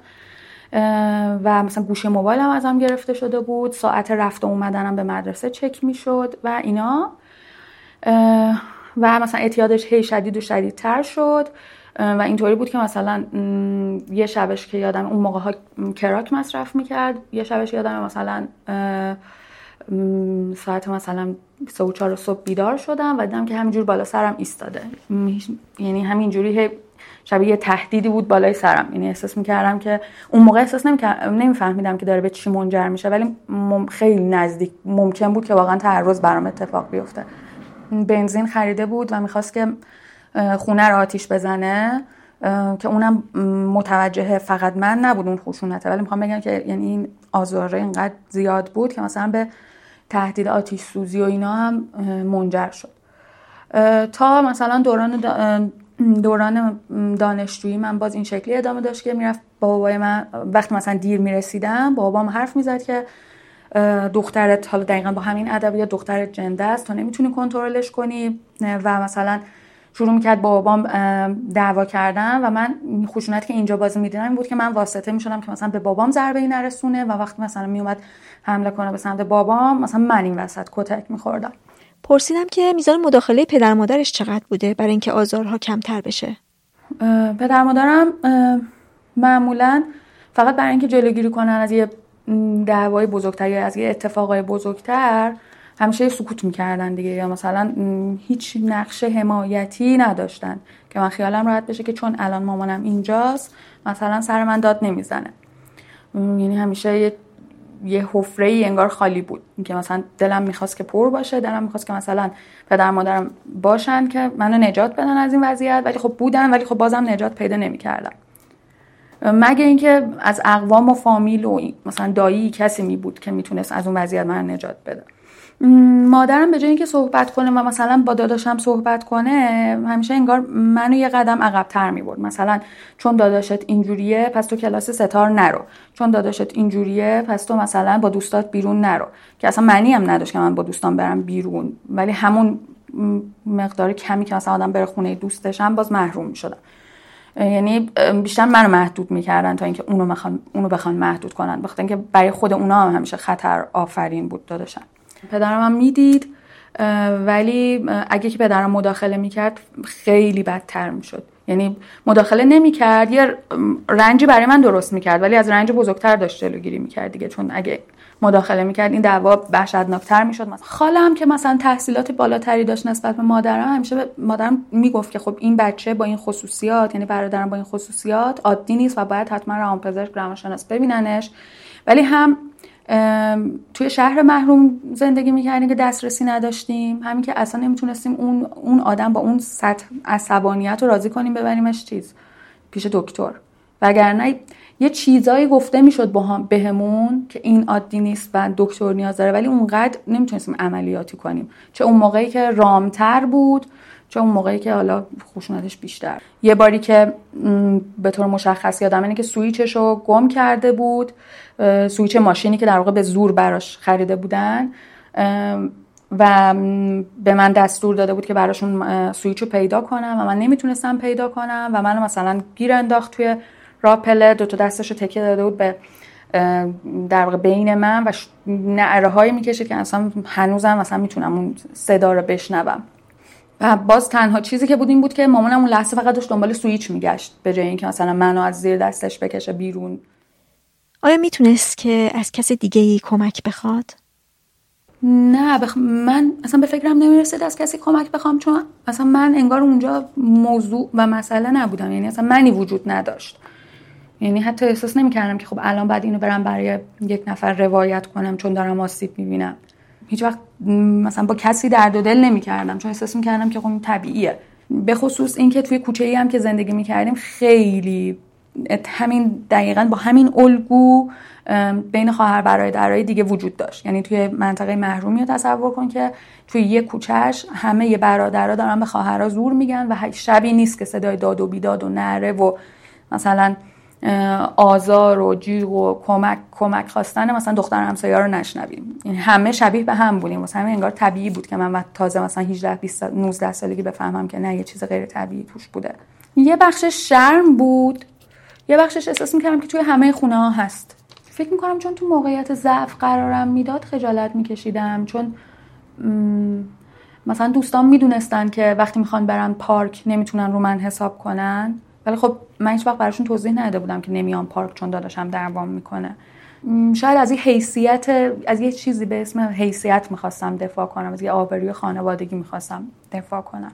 در عین آزار اذیتی که ازش می‌دیدم دلم هم براش میسوخت دیگه. یعنی یه احساس می‌کردم که خب یه بخشی از این کاراکتر آزارگری که وجود داره تحت تاثیر آزار اذیتی که پدرم بهش داشته مثلا شکل گرفته. یه بخشیش به خاطر اینه که مثلا توی کودکی بهش توجه نشده داره به من آزار می‌رسه. هی, هی آدم وقتی که تو اون شرایط اجتماعی قرار داشته باشه چون عواملی که منجر به این آدم شده رو مثلا می‌شناسه واسه همین شناختش متفاوته با اون کسی که از بیرون داره می‌بینه. اون کسی که از بیرون داره می‌بینه خیلی راحتتر قضاوتش می‌کنه مثلا انگار تقلیلش میده به مثلا به یه آدم زورگو و اینا. ولی خب مثلا ماها که داشتیم باش زندگی می‌کردیم می‌دونستیم که مثلا یه عامل این شکلی شدنش این بود که رفت رشته ریاضی انتخاب کرد که نمی‌تونست از پس درساش بر نمیومد. یا مثلا رفت سربازی و مثلا اونجا اعتیاد پیدا کرد. وقتی که آدمای دیگه با خبر می‌شدن که با ما این کار کرده و می‌دونستن که اعتیاد داره به ما می‌گفتن که مثلا زنگ بزنین پلیس یا زنگ بزنین مثلا فلان کمپ بیاد مثلا ببرتش و اینا و خب مامانم اینو نمی‌تونستن. یعنی دلشون نمیومد که بچهشون و همچین رفتاری بشه باش. بچه‌ای که آزار میرسونه بهشون ولی خب با این حال نمی‌تونستن همچین نتیجه گیری کنن. برادر نگین همونطور که خودش گفت از یه سنی به بعد دچار اعتیاد به مواد مخدر میشه. نگین تهران دانشگاه قبول میشه و میاد تهران و یکی دو سال اول رو خوابگاه بوده. بعد خانواده خونشون رو میارن تهران و نگین دوباره مجبور میشه که با اونا زندگی کنه. اصلا یه دلیل این که من اومدم تهران این بود که می‌خواستم از اون شهر خودمون کنده بشم و تنها دلیلی که خانواده من اجازه دادن که من از خانواده فاصله بگیرم این بود که من از اون تون فضای نباشم. یعنی یه جورایی کمکم کرد. اگه که نبود اگه اون خشونت رو نمی‌دیدم من هیچ وقت اجازه پیدا نمی‌کردم. که یه شکل دیگه خشونت می‌دیدم دیگه. اجازه پیدا نمی‌کردم از اون شهر فاصله بگیرم. یا حالا درسته که ازدواجم با انتخاب خودم بود ولی باز تحت تاثیر اون خشونتی بود که مثلا می‌گرفتم. از جهتی که نمی‌تونستم برم سینما نمی‌تونستم برم مثلا با دوستان بیرون نمی‌تونستم هیچ کاری بکنم. ساعت هفت عصر بعد خونه میبودم. کارهای مثلا داوطلبانه نمی‌تونستم انجام بدم. کار می‌خواستم بکنم. مثلا ماهیت کارم اینجوری بود که تا 9 و 10 طول می‌کشید اجازه نمی‌دادن کار کنم. و اگه جورای ازدواج باز نجات برای مدت کوتاهی مثلا نجات هم داد از اون شرایط. وقتی اومدم دانشگاه بیشتر این مرزه رو حس می‌کردم که بقیه برادری دارن که روش می‌تونن حساب کنن با هم میرن بیرون مثلا با هم میرن مهمونی و هنوزم نمی‌تونم باور کنم آدم مثلا با داداششون میرن مهمونی. مثلا عجیبیه برام. یا مثلا با خواهرشون زندگی می‌کنن. همیشه می‌دونستم که یه فاصله بین من و اونایی که رابطه های خوبی داشتن میندازه. ولی به طور مثلا معناداری انگار تلاش می‌کردم که نزدیک اونا بشم. یعنی نمی‌دونم شاید کنجکاوی بود واسه اینکه مثلا سر در بیارم که اینا چه جوری زندگی می‌کنن. ولی اتفاقا تلاش می‌کردم که نزدیک بشم. تلاش می‌کردم که اون خانواده ها رو انگار بیشتر بشناسم اون روابط بیشتر مثلا. حس کنم یا ببینم و اینا. همچنان حس دوری می‌کردم باهاشونا ولی برام جذابیتش اینجوری نبود که پس هم بزنه. جذابیتش منو مثلا میکشون سمت خودش که مثلا نزدیکشون بشم. ازش پرسیدم حالا که سالها از اون خشونت میگذره آیا هنوز تأثیرش رو روی خودش احساس می‌کنه؟ یه چیزی که مثلا تأثیر گذاشت روم یکی همون احساس بیپناهیه بود. توی از اونجایی که توی کودکی نوجوانیم همیشه انتظار داشتم یکی بیاد نجاتم بده همچنانم وقتی توی موقعیت آسیب زایی قرار می‌گیرم این موقعیت سختی قرار می‌گیرم همچنان هی منتظرم یکی بیاد مثلا دستمو بگیره. با اینکه مثلا تصور میشه که کسایی که توی موقعیت بودن آدمای خود ساخته ای هستن و اینا ولی واقعا اینجوری نبود و اتفاقا برعکس بود. یعنی همیشه انگار منتظر بودم که از اون موقعیت سخت یه نفر یه عامل دوم سوم بیاد منو. بیرونم بکنه یه حالت دیگهش یه چیز فیزیکیه برام این که تو موقعیت های سخت دو دوباره اون انقبازی که داداشم سرم وقتی داد می‌زنم مثلا بدنم رو مچاله می‌کردم دوباره اون انقباز همیشه میاد. یعنی تو موقعیت سخت مچاله میشم توی خودم مچاله میشم روی تخت و انگار که مثلا نمی‌تونم تکون بخورم. فرق نداره. حالا اون موقعیت سخت اصلا ربطی داشته باشه خشونت باشه نباشه داد زدن باشه. صدای همسایه ها مثلا از بیرون باشه در انگار که نمی‌تونم تکون بخورم. ولی یه چیزی که جدیدم باز بهش پی بردم اینه که دقیقا مناسبه حالا سوال محوری تو هم هست درباره اینکه کجا مرز میندازه. این بود که من هر جایی احساس می‌کردم که به یه موفقیتی رسیدم احساس می‌کردم که موفقیت مال من نیست. من همون آدمی هم که بهش خشونت شده بهش خشونت میشه زور گفته میشه مثلا تحقیر میشه. اگه مثلا یه جایی از یه کارم یه عمل کردم تعریف می‌شد اولش خوشحال می‌شدم ولی بعد میرم که نه نه من راستی راستی من این نیستم و من همونی هم که من هم دختر بچه هم که مثلا اسمشو به این صدا می‌زنن تحقیر می‌کنن یا مثلا کتکش می‌زنن و اینا. یعنی همیشه اون چیزایی که دوست داشتم بهش می‌رسیدم سریع انگار دیگه مال من نبودن. مال اون دختره بودن که کوچیکی مثلا آزار می‌دید. این چیزی بود که همیشه احساس می‌کردم که بین من و مثلا بقیه فاصله مینداخت نمی‌تونستم لذت ببرم از اون چیزهای خوبی که می‌تونم بهش افتخار کنم. چون می‌دونی از یه شهر محروم خشونت خانواده خشونت دیده نمی‌دونم همراه با نمی‌دونم فقر رو همراه با خشونت خانگی و اعتیاد و اینا اومده باشی بیرون توی شهر توی پایتخت توی جایی که مثلا سعی کنی سری از سرا دراری چیز بنویسی بخونی حرف بزنی ولی هی دائم اون خاطرات قدیمی هی در مراجعه است و هی مثلا خودتو با اون قدیمی ها هی تعریف می‌کنی. انگار که این آدم جدیده فقط تصنعی نمایش جلو بقیه دارم اجرا می‌کنم و مثلا اون واقعی اونم اون کودکم بارها دلم می‌خواسته که داداشم فقط ببندم روی صندلی دستاشو ببندم و بهش بگم که ببین اگه من الان دارم مثلا ماهیانه انقدر پول تراپی میدم دارم مثلا این قرصا رو می‌خورم اینا همش به خاطر کاری که تو یه روز با من کردی. و این دقیقا همین خواسته رو مثلا خواهرم هم همیشه داره. یعنی جفتمون هم یه آرزوی مشترک داریم اینه که یه روزی ببندیمش به صندلی و تمام کاری که باش با همون کرده رو مثلا براش توضیح بدیم. و بعدیش اینه که چون یادش نیست و چون می‌دونه که خیلی جاها بد کرده هیچ وقت براش شروع نکردیم تعریف کردن که تو با ما چی کار کردی. چون اگه براش بگیم دوباره اون اون آدمی که حالا از اعتیاد گذشته الان دوباره فرو میپاشه دوباره مثلا داغون میشه و انگار که از خودمون میگذریم که مثلا اون دیگه از این بدتر نشه. من فکر می‌کنم همین تاثیر این که حس کردم که اگه اون موقع ها با این نفر حرف می‌زدم شاید می‌تونست نجات بخش بشه الان باعث شد که خیلی راحت تر بتونم دربارش حرف بزنم. یعنی مثلا به پارتنرام می‌گفتم نمی‌دونم به دوستای نزدیکم همیشه تعریف می‌کردم. برخلاف دوران کودکی سعی کردم سرپوش بذارم و اصلا بروزش ندم از یه سنی به بعد چیز شده بود. انگار که برای اینکه خودم بیام توضیح بدم که من فلانی هستم این خصوصیاتم این این این اینم تعریف می‌کردم که راستی من کودکیم این شکلی گذشته.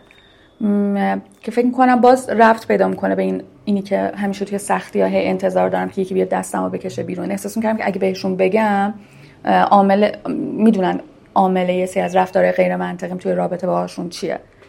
می‌دونن که اگه توی سینما مثلا همچین صحنه ای رو ببینم و شروع کنم زار زار گریه کردن عاملش اینه که من یه تجربه شخصی داشتم.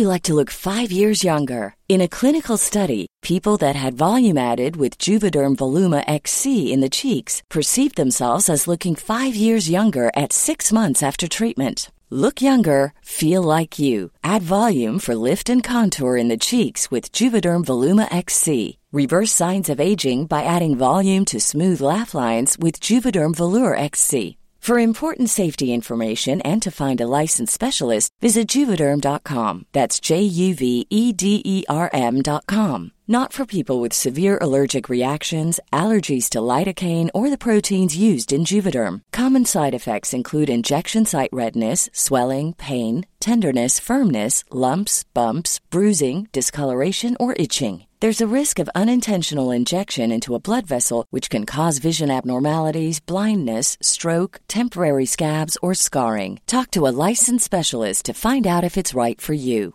I'm Sandra, and I'm just the professional your small business was looking for. But you didn't hire me because you didn't use LinkedIn jobs. LinkedIn has professionals you can't find anywhere else, including those who aren't actively looking for a new job but might be open to the perfect role, like me. In a given month, over 70% of LinkedIn users don't visit other leading job sites. So if you're not looking on LinkedIn, you'll miss out on great candidates like Sandra. Start hiring professionals like a professional. Post your free job on linkedin.com/people today. مریم از طرف همسرش تحت خشونت بوده. تو ایران ازدواج کردن و با هم مهاجرت کردن اروپا. ده سال زندگی کردن و مریم با دو تا بچه از همسرش جدا شده. و الان هشت ساله که از اون روزا میگذره دوست داشتم ازدواج کنم از خانواده بیام بیرون خدا بیامرزه پدرم خیلی کنترلگر بود من دوست داشتم یه زندگی معمولی نرمال داشته باشم ولی پدرم خیلی کنترلگر بود. با یکی آشنا شدم که ازدواج کنم. خیلی سریع اتفاق افتاد و تصمیم گرفتم که ازدواج کنم. یعنی شاید یه چیزی حدود سی و چار و پنج روز من طول کشید از موقعی که طرف رو دیدم و ازدواج کردم. یک هفته بود ما عقد کرده بودیم. من و شوهرم تو خونه بابام تو اتاق من نشسته بودیم. من فکر می‌کنم عروسی یکی از دوستان بود دوستای دانشگاهی یا دوستای محل کار نمی‌دونم. می‌خواستیم بریم عروسی. منشم آرایش می‌کردم. این آدم مشروب خورده بود. خیلی هنوز دقیق نمیشناختمش انگار. بعد یه خود مشروب خورده بود یه ذره دیر شده بود و اینا. من آرایش می‌کردم. بعد گفتم بلنشیم بریم. هی طول داد و الان یه خود دیگه خورد و بعد دیدم خب عروسی تموم شد دیگه. بلنشیم بریم. فکر می‌کنم یک ساعت یک ساعت و نیم از عروسی مونده بود. تا ما خواستیم برسیم به اون مسیر کلا تموم شده بود. بعد به من گفتش که الان اینا برای, برای کی آرایش کردی تو می‌خوایم بریم؟ منم رو حساب مثلا خجالتی بودن و اینا انگار جوابی نداشتم. گفتم که تا اومدم فکر کنم جواب بدم مثلا نیست چهار دقیقه طول کشید یه دفعه دیدم آینه ای که جلوش داشتم آرایش می‌کردم شکسته شد. گفت جوابش این بود. تو باید بگی برای من آرایش می‌کردی. اون اولین چیزی بود که تجربه کردم. یعنی خب اصلا برای یه چیز عجیب بود. یک هم یک ماه بعد عقد نه یک هفته خدایا. بعد عقد یعنی چی؟ بعد احساس می‌کردم که چشاش خیلی وحشتناک شده. دیگه می‌خواد مثلا بیاد سمت من کتک بزنه. گفتم شاید عوارض مشروبه. یه خود نشستیم صحبت کردیم با این وضعیت که نمیشه رفت عروسی من وحشت زدم آرایش کرده و وحشت زده قیافه خیلی عجیب. یه خود نشست یه خود حالش بهتر شد. زنگ زد به خواهرش. گفت خواهر من این دختر رو اذیت کردم. منم دلم سوخت. گفتم این بیچاره این کار کرده مشروب خورده بوده مست بوده حالش نبوده. پشیمون شده. بلنشیم بریم عروسی. بخشیدمش. ولی این قضیه هیچ وقت تموم نشد. اذیت کردن ترسوندن شکنجه کتک زدن دوباره مذرت خواهی و دوباره بخشیدن. یعنی این شد یه روال عادی زندگی ما. دیگه خودش رو کامل نشون داده بود. مامانم و بابام می‌گفتن جدا شما پشت تیم. ولی من چون می‌خواستم از کنترل بابام فرار کنم دوست داشتم بیام از اون خونه بیرون. من دوست داشتم بیام خارج از کشور همیشه زندگی کنم. ولی خب می‌دونستم خانوادم خیلی راضی نمیشن من تنها بیام. بعد با این آدم وقتی آشنا شدم چون می‌خواست بره خارج و خارج از کشور زندگی می‌کرد انگار یه روزنه واسم بود. اصلا خانوادهش وقتی خانواده توی میرن تحقیق دیگه. مثلا یکی از فامیلاشون که مغازه داره حالا سمت خونه ما گفته بود که من نمی‌دونم بگم چی در مورد این آدم. پسر بامزه پسر بامزه چیز مثلا کافی نیست واسه ازدواج. بعد آدم وقتی که یه نفر رو دوست داره اون موقع فکر می‌کنه آدمای دیگه می‌خوان سنگ بندازن. جدی هم نمی‌گیره خیلی مسائل ولی خانوادهشو خب وقتی من ازدواج کردم اومدم تو خانواده مثلا خواهرش مسائلی که تعریف می‌کرد خیلی زیاد بود. یعنی همین رفتارا رو با خواهرش داشت. ولی تو خانوادهشون که رفتم مثلا یکی از خواهرش که ایران بود مثلا با شوهر خواهرش و بچه خواهرش انگار اینا مثلا سربسته شاید می‌خواستم به من بفهمونن رفتار این آدم عادی نیست. من این نمی‌خواستم قبول کنم اون موقع. فکر می‌کردم اینا مثلا حسودیشون میشه به ازدواج من. من از تو خونه بودن باش میترسیدم راستش مرزیه هر لحظه امکان داشت که یه بلایی سرم بیاره. من مثلا شاید دو بار سه بارم تا حدی که منو می‌خواست بکشه گلومو گرفت به سمتم چیزی پرت کرد درل که داشت باش کار می‌کرد. تو اتاق نمی‌دونم چی شد من داشتم توی خونه تو آشپزخونه یخچال رو تمیز می‌کردم. جعبه که توش میوه می‌ذاریم اون کشو افتاد دستم. این آدم انقدر عصبی شد که اون دلری که دستش بود تو صورت من پرت کرد ولی اون خورد تو آینه و مثلا چیز نشد نشکست. به صورت من نخود آینه شکست. یه بار یادم با پیشگوشتی مثلا جلو صورت من گرفته بود گردنم هم گرفته بود که می‌خواست خفه کنه یه دفعه به خودش اومد.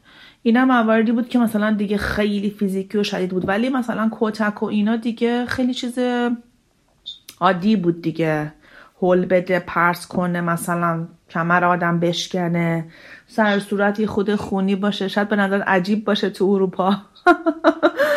بعد اینجا وقتی که بچه داری خیلی میترسی که اطلاع بدی شوهرت چه رفتاری می‌کنه باهات تو خونه خشونت هست. به خاطر اینکه دولت اینجا تو اروپا میگه که زن و شوهر همدیگه رو خب بکشن زن تا وقتی که راضیه باشه اونجا. ولی بچه حق نداره این خشونت رو ببینه تو خونه. به خاطر این خب این خیلی قضیه منم سربسته بود یعنی به کسی نمی‌گفتم. شوهر منم از این قضیه اطلاع داشت که کسی خبر نداره. واسهش انگار راحت تر بود که مثلا هر جور رفتاری بکنه با من.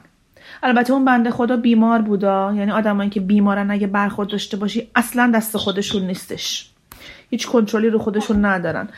بعد ولی یه جوری میشه که کم کم تو احساس می‌کنی که دیگه هیچ قدرتی نداری هیچ کاری بکنی. اینقدر اعتماد به نفس تو از دست میدی و ضعیف میشی. دیگه سعی می‌کنی همون جوری به قول معروف بسازی و بسوزی و ادامه بدی. تا اینکه یه خود تحریک های اطرافیان مثل دوست آشنا خانواده شاید اون روزا به من جرأت داد. بیدارم کرد. گفت برو. من یه روزی تونستم با یه نقشه مثلا که خیلی جوری بود که نفع اونم مثلا در نظر گرفتم. یه نقشه کشتم که یه در واقع گولش دادم گفتم من از پیش تو میرم با بچه ها یه کاری رو قرار انجام بدیم بعدا تو رو مثلا میارم پیش خودمون. اونم انقدر درگیر ذهنیت های بیمار خودش بود باور کرد. و من از اون آدم به صورتی که طلاق نگرفتم فقط جدا شدم و رفتم. تا اینکه اون آدم مجبور شد ایران زندگی کنه یه مدت و شدیدا درگیر اعتیاد شده بود و خب کسایی که هم دنبال اعتیاد میرن با افرادی در تماسن که مثل خودشون هستن دیگه. و تو همون ارتباط ها و دوستی ها و درگیری ها تو ایران یه روزی درگیری پیش میاد که میزننش. دلیلش رو نمی‌دونم چون ارتباطی باش نداشتم مدت ها و ضربه مغزی میشه. مرگ مغزی و کمتر از 48 ساعت فوت می‌کنه. یه سوالی که بعضیا دارن از آدمی که بچه داره و تحت خشونته اینه که چرا با اینکه می‌دونستی اینجوری اوضاع بچه دار شدی؟ ببین آدم وقتی که شروع می‌کنه به یه زندگی همش می‌خواد درستش کنه. خب بعد اصلا آدم فکر جدایی نیست اولش. خب میگه خب این آدم مریضه. میریم پیش روانشناس هی با هم صحبت می‌کنیم هی رابطه رو هی دوست داری که مثلا درستش کنی خب هی با هم صحبت می‌کنیم. بعد بچه دار شدنم اتفاقا تصمیمش طرف من بود. نه اون اصلا می‌گفت یه بچه رو نیاریم تو این دنیا مثلا چیز کنیم بعد بخ کنیم. خیلی از این فکرهای فلسفی داشت. آره ولی آدم همش می‌خواد بسازه میگه بچه میاریم اوضاع بهتر میشه. ولی بعد بچه اول رو میاری بعد فکر اینو می‌کنی آخه بچه اول تنهاست بچه دوم رو بیاری.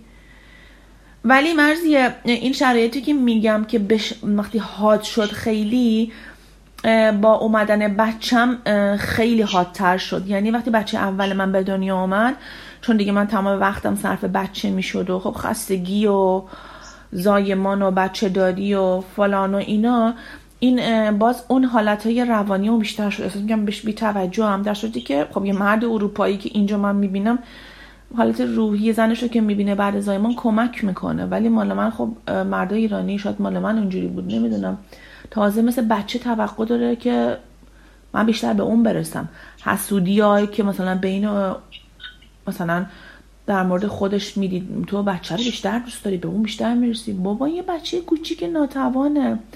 بچه دوم که اومد کلا دیگه کلا زندگیمون تعطیل شد دیگه. آره همه چی بعد دیگه به نهایت رسید دیگه خشونت و البته یه شرایط قانونی کاری هم براش اینجا پیش اومده بود که اونم مزید بر علت شد اون اواخر قبل از جدایی دیگه بیمارش رو تشدید کرد اعتیادش رو رو به اعتیاد اوورد خیلی شدید. که دیگه قابل کنترل نبود. اصلا دیگه من از ترس جونم ترس جون خودم و بچه هم روزایی تعطیل که تو خونه خواب بود حساب کن اینجا کشور سرده. من بچه ها رو میذاشتم تو کالسکه تا ساعت ها تو خیابون میچرخیدم. بچه ها این مرانبر بازی می‌کردن تا نزدیک ساعت سه و چهار پنج بعد از ظهر بشه. می‌دونم اون سه و چهار از خواب بیدار میشه تقریبا. کاراشو می‌کنه دیگه میافته روی که سوار ماشینشه بره بیرون این ور اون کارای بکنه. چیز خوبی که بود اینکه اینجا بچه ها مهد کودک میرن از ساعت هشت صبح تا چهار نیم بعد از بچه ها خیلی کم باباشونو میدن نهایت مسیری که باباشونو می‌دیدن از مهد کودک ساعت چهار بیارشون خونه تحویل بده و خودش بره. ولی آره اگر بود که خیلی کم اتفاق میافتاد یکی دو بار پیش اومد که آخرین صحنهش صحنه بود که من خونه عمه بچه ها بودم یعنی هممون بودیم اونجا. من بیرون رفته بودم نمی‌دونم کجا. بچه ها رو خیلی بازخواست می‌کرد باشون صحبت می‌کرد و نصیحت می‌کرد. ساعت ها بچه چهار ساله بعد اترسش میشه گوش می‌کرد. ظاهرا به سر من حرف گوش نکرده. این حمله کرده که بزنه. امشون و دختر اموشون این از پشت گرفتن باباشونو که بلیزش پاره شده و آره اگر ولش می‌کردی بچه ها با هم تنها میموندن با باباشون آره این پیش میومد خیلی حرف می‌زد با بچه ها سخنرانی می‌کرد واسه بچه ها نصیحت می‌کرد. بچه ها با اینکه خیلی کوچیک بودن و اصلا بچه های بچه سه چهار ساله اصلا نمی‌فهمه. بعد وایس سه چهار ساعت حرف باباشو گوش کنه. از ترسشون یعنی میشستن فقط گوش می‌کردن. همش منتظر بودن باباشون اگه تو خونه بود باباهیه و خوابم بود همش می‌گفتن مامان بابا کی میره بیرون؟ بابا کی میره بیرون؟ همش منتظر بودن باباه بره. میفهمیدن این رفتار باباه عادی نیستش. مریم میگه که خشونتی که از نظر روانی و کلامی می‌دیده براش بدتر از دردهای جسمی بوده. خشونت روانی اتفاقا خیلی بدتره. تحقیر کردن جوری که تو همش احساس می‌کنی چقدر کمی هیچ کاری بلد نیستی هیچ ارزهی نداری. انقدر میای پایین که دیگه هیچ کاری نمی‌تونی بکنی. تحقیر کردن اول از خود آدم شروع میشه بعد تحقیر کردن خانواده. بعد جلوی دیگران تحقیر میشی. دیگه به هر طریقی که براش امکان داشت بعد طریق جنسی تحقیر میشی. چون مثلا خب من تقریبا دختر بازی بودم تو ایران این تحقیرها که تو حتما با یکی بودی قبلا تو رابطه داشتی. چقدر مردا به توجه می‌کنن تو حتما بعد قبلا خراب بودی. از اینجور تحقیرها تا فکرشو بکن تا بدترین چیزایی که روم نمیشه اصلا بگم تحقیر روانی و روحی خیلی سنگین تره تا, تا تهدیدای روانی. تهدیدای روانی مثل اینکه تو اگه منو اذیت کنی به حرف من گوش نکنی من تو رو ول می‌کنم میرم. مرزی من ده سال کابوس داشتم که از خواب بلند میشم می‌بینم که شوهرم خونه نیست منو ول کرده رفته. به خاطر این قضیه اون اول وابستت می‌کنه این آدم بعد تهدیدت می‌کنه که میره. تو وابسته ای بهش بدون اون هیچ کاری نمی‌تونی بکنی بعد تهدید به رفتن اون. در صورتی که دقیقا متضاد این قضیه بود مرزیه. دقیقا من آدمی بودم که تمام کارا رو با وجود تو بچه می‌کردم. کار خونه کار بیرون کارهای اداری کارهای دفتری کارهای بانکی هر چی که بگی. من می‌کردم من آدم مستقلی بودم. ولی این ترس رو همیشه به من می‌داد که تو بدون من نمی‌تونی زندگی کنی. البته خانوادهشم مثلا همراهی می‌کردن. حالا تو می‌خوای چی کار کنی؟ با تو تو بچه کی تو رو می‌خواد؟ سیاست زندگی تو عوض کن. یه مدتم تو این فکر بودم شاید سیاست زندگیم اشتباهه. اشتباه می‌کنم. خیلی خودم ماهی تو مراحل مختلف تغییر دادم. ولی یه روزی متوجه شدم که اصلا من آدمی که قبلا بودم نیستم. یه آدم بیمار روانی ترسو. باورت میشه من با یه صدای تق در از اینجا میپریدم وحشت می‌کردم. یعنی بدنم همش توی انتظار یه خبر و یه چیز بد بود. ببینیم من می‌تونستم مثلا صبح از خواب بلنشم فقط بگم صبح بخیر. اون آدم مثلا انقدر روانی باشه تو ذهنش یه خواب بد دیده و من از خونه بیرون کنه. بگه تو تو خواب من با یه آقایی رفته بودی بیرون. پس برو گمشو برو بیرون. اینجوری بود زندگی من. یعنی خیلی خشونت سنگین بود. از مریم پرسیدم که آیا کسانی بودن که از این خشونت اطلاع داشته باشن یا بخوان که مداخله بکنن؟ اوایلش که خب مامانم اصلا خبر نداشت. یعنی ببین یه حالتی نه وقتی ازدواج می‌کنه میاد خارج می‌خواد خیلی نشون بده که خیلی خوشبخته. ماها یعنی تقریبا جزئیات زندگیمون رو به کسی نمیگیم. یه روز ظاهرا کم دور تلویزیون روشن بوده. من با خانواده چت می‌کردم. یادم رفته خاموش کنم و اینا شوهر من میاد و بچه ها هستن تو خونه و درگیری میشه مامان من می‌بینه. اون موقع دیگه آشکار میشه ولی من هنوز نمی‌دونم که مثلا مامانم خبر داره. ظاهرا مامانم زنگ می‌زنه با شوهرم پای تلفن دعوا می‌کنه و حرف می‌زنه و فلان. وقتی قضیه رو می‌بینه که چه جوریه. بعد من متوجه نمیشم شوهرم چرا انقدر از حد معمول عصبانی تره یه روز صبح بلند شد زد همه چی رو شیکوند و اینا تو حدی که پلیس اومد خونه ما فکر شوهر من داره منو می‌کشه. ما رو از خونه برد اصلا. ما رو برد از خونه پلیس منو بچه ها را اینجا یه جایی داره اسم محل امن زنان. ما یه هفته اونجا بودیم. بعد کم کم برگشتم خونه و فلان و اینا. گفتش که آره مادرت زنگ زده و تو غذایی رو تعریف می‌کنی واسه مامانت؟ گفتم که نه. بعد مامانم به من تماس گرفت گفتش آره اون روز وبکمتون روشن بود من دیدم. دیگه از اون موقع مامانم شروع کرد منو به تشویق کردن برای جدایی.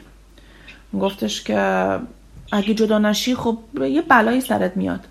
با دوستی که حرف بزنم یه دوستی اینجا داشتم. آره چون اونم شرطش مثل من بود برا هم تعریف می‌کردیم. ولی کلا آدم روش نمیشه تعریف کنه. الان چرا؟ الان همه می‌دونم. ولی اون موقع آدم وقتی تو زندگی هست خیلی خجالت می‌کشه. دوست داره آدم خودش رو خوب جلوه بده بگی خیلی خوشبختم. خیلی جای صحبت کردم با کسی نداشتم نه. وقت حوصلش هم نداشتم خیلی. یعنی نه تو جمعی بودم نه تو گروه دوستی بودم نه تو واتساپ بودم. هیچ جا نبودم. یعنی اصلا دیگه یا آدم ایزوله بودم که با خودم و بچه هامو یه دوستی که اینجا مشکل دار بود باش صحبت می‌کردم. گه گداریم با مادرم. بی حوصله بودم اصلا با که ارتباط نداشتم که بخوام تعریف کنم. من یه آدم خسته یم مرزیه یعنی من خیلی در طول روز باید بخوابم تو انرژی داشته باشم. یه چیزی به اسم بیماری به اسم فیبرومیالژیا هستش که آدم وقتی یه دوره طولانی تو استرس زندگی می‌کنه رو سیستم عصبیش تاثیر می‌ذاره. من بدنم احساس خستگی داره. به خاطر اینکه دو تا بچه دارم خیلی در طول روز میخوابم و ببین قشنگ مثلا دکتر من مشاور من درک می‌کنه که من الان خوابم الان خستم. می‌دونه که من این دوره خشونت رو گذروندم. حالا این عواقبشه براشون قابل درکه. ولی خب به یه ایرانی بگی میگه بلند شو جمع کن با مسخره بازی تموم شد دیگه ولش کن. اون دوره تموم شده ولی عواقبش همیشه با منه. بعضیا مثلا یه خود دورترن یه خود کمتر می‌دونن. ولی هی داره واسه هم چیزتر میشه که بگم. البته قضاوت هم که کردن بعضیا خیلی برام جالب نبوده. مثلا موقعی که من جدا شدم مثلا آخ خیلی بمیرم. احساس می‌کنم چقدر من بدبختم مثلا جدا شدم. خب نمی‌دونم چه شرطی در نظر می‌گرفتن. در که جدایی واسه من اون موقع مثل بهشت بود. صبح بلند می شدم احساس می کردم آخه کسی نیست که ازش بترسم. ولی اون که اونا مثلا آخه الهی بمیرم مرگم جدا شده. اگه شاید توی خانواده ای بزرگ می شدم که مثلا پدرم به جای ترس و استرس و وابستگی و من استقلال یاد می‌داد میکندم میومدم بیرون. ولی توی یه خانواده بزرگ شدم که بابام همیشه ما رو خیلی وابسته مثلا مالی حتی. من با اینکه سر کار می‌رفتم بابای من به اندازه همون مثلا به این پول تو جیب می‌داد که من یه وقت کار خلافی نکنم از به خاطر مثلا کم بوده مسائل مالی. خیلی مثلا کارای ما رو بابام انجام می‌داد. به خاطر من آدم مثلا مستقلی نبودم وقتی ازدواج کردم. خیلی وابسته بودم. این وابستگی انگار باعث می شد که من بترسم و جدا نشم که پس مسائل بر نیام. ولی کم کم یادم یه مشاور میومد خونمون که من چون بچه ها کوچیک بودن بیرون نمی‌تونستم برم هی با هم صحبت می‌کرد که مثلا ترس نداره می‌تونی پسش برمیه تو الان همه کار روی خود انجام میدی. باعث شد که منو حل بده به اون سمتی که من بتونم برم.